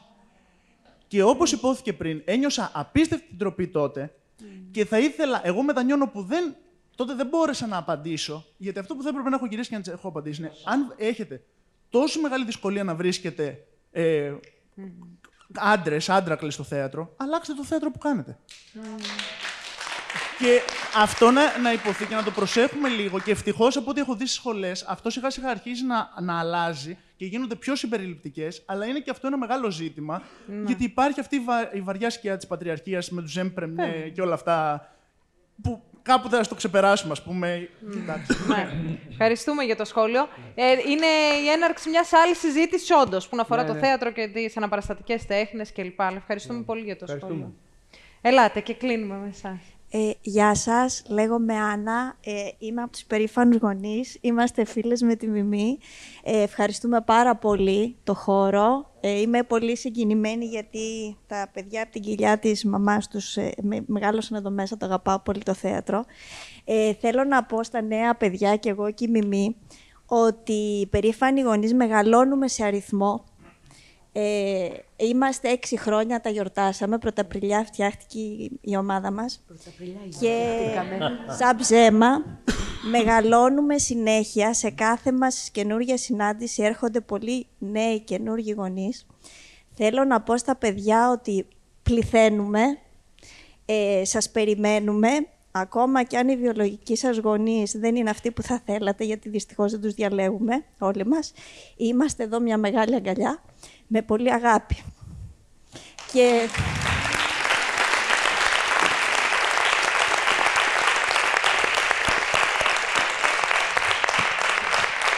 Σε κάθε Pride έρχονται, μας φέρνουν αγκαλιά. και να ζητήσω συγγνώμη εκ μέρους όλων των γονιών που δεν είναι αυτοί που θα έπρεπε να είμαστε. Και είστε... Ευχαριστούμε. Ευχαριστούμε όλες, όλα και όλους σήμερα. Ευχαριστώ ό- όλα τα άτομα που ήσασταν εδώ και συνομιλήσαμε. Το Γιάννη το Μόσχο, το Εθνικό Θέατρο. Και μια υπενθύμηση και το ζουμί από όσα είπατε σήμερα. Δεν είναι το ΛΟΑΤΚΙ και το queer να μπει σε κανόνες. Είναι να αλλάξουν οι κανόνες. Εντάξει, ευχαριστούμε πολύ. Το podcast που ακούσατε ήταν μια εσωτερική παραγωγή του Εθνικού Θεάτρου.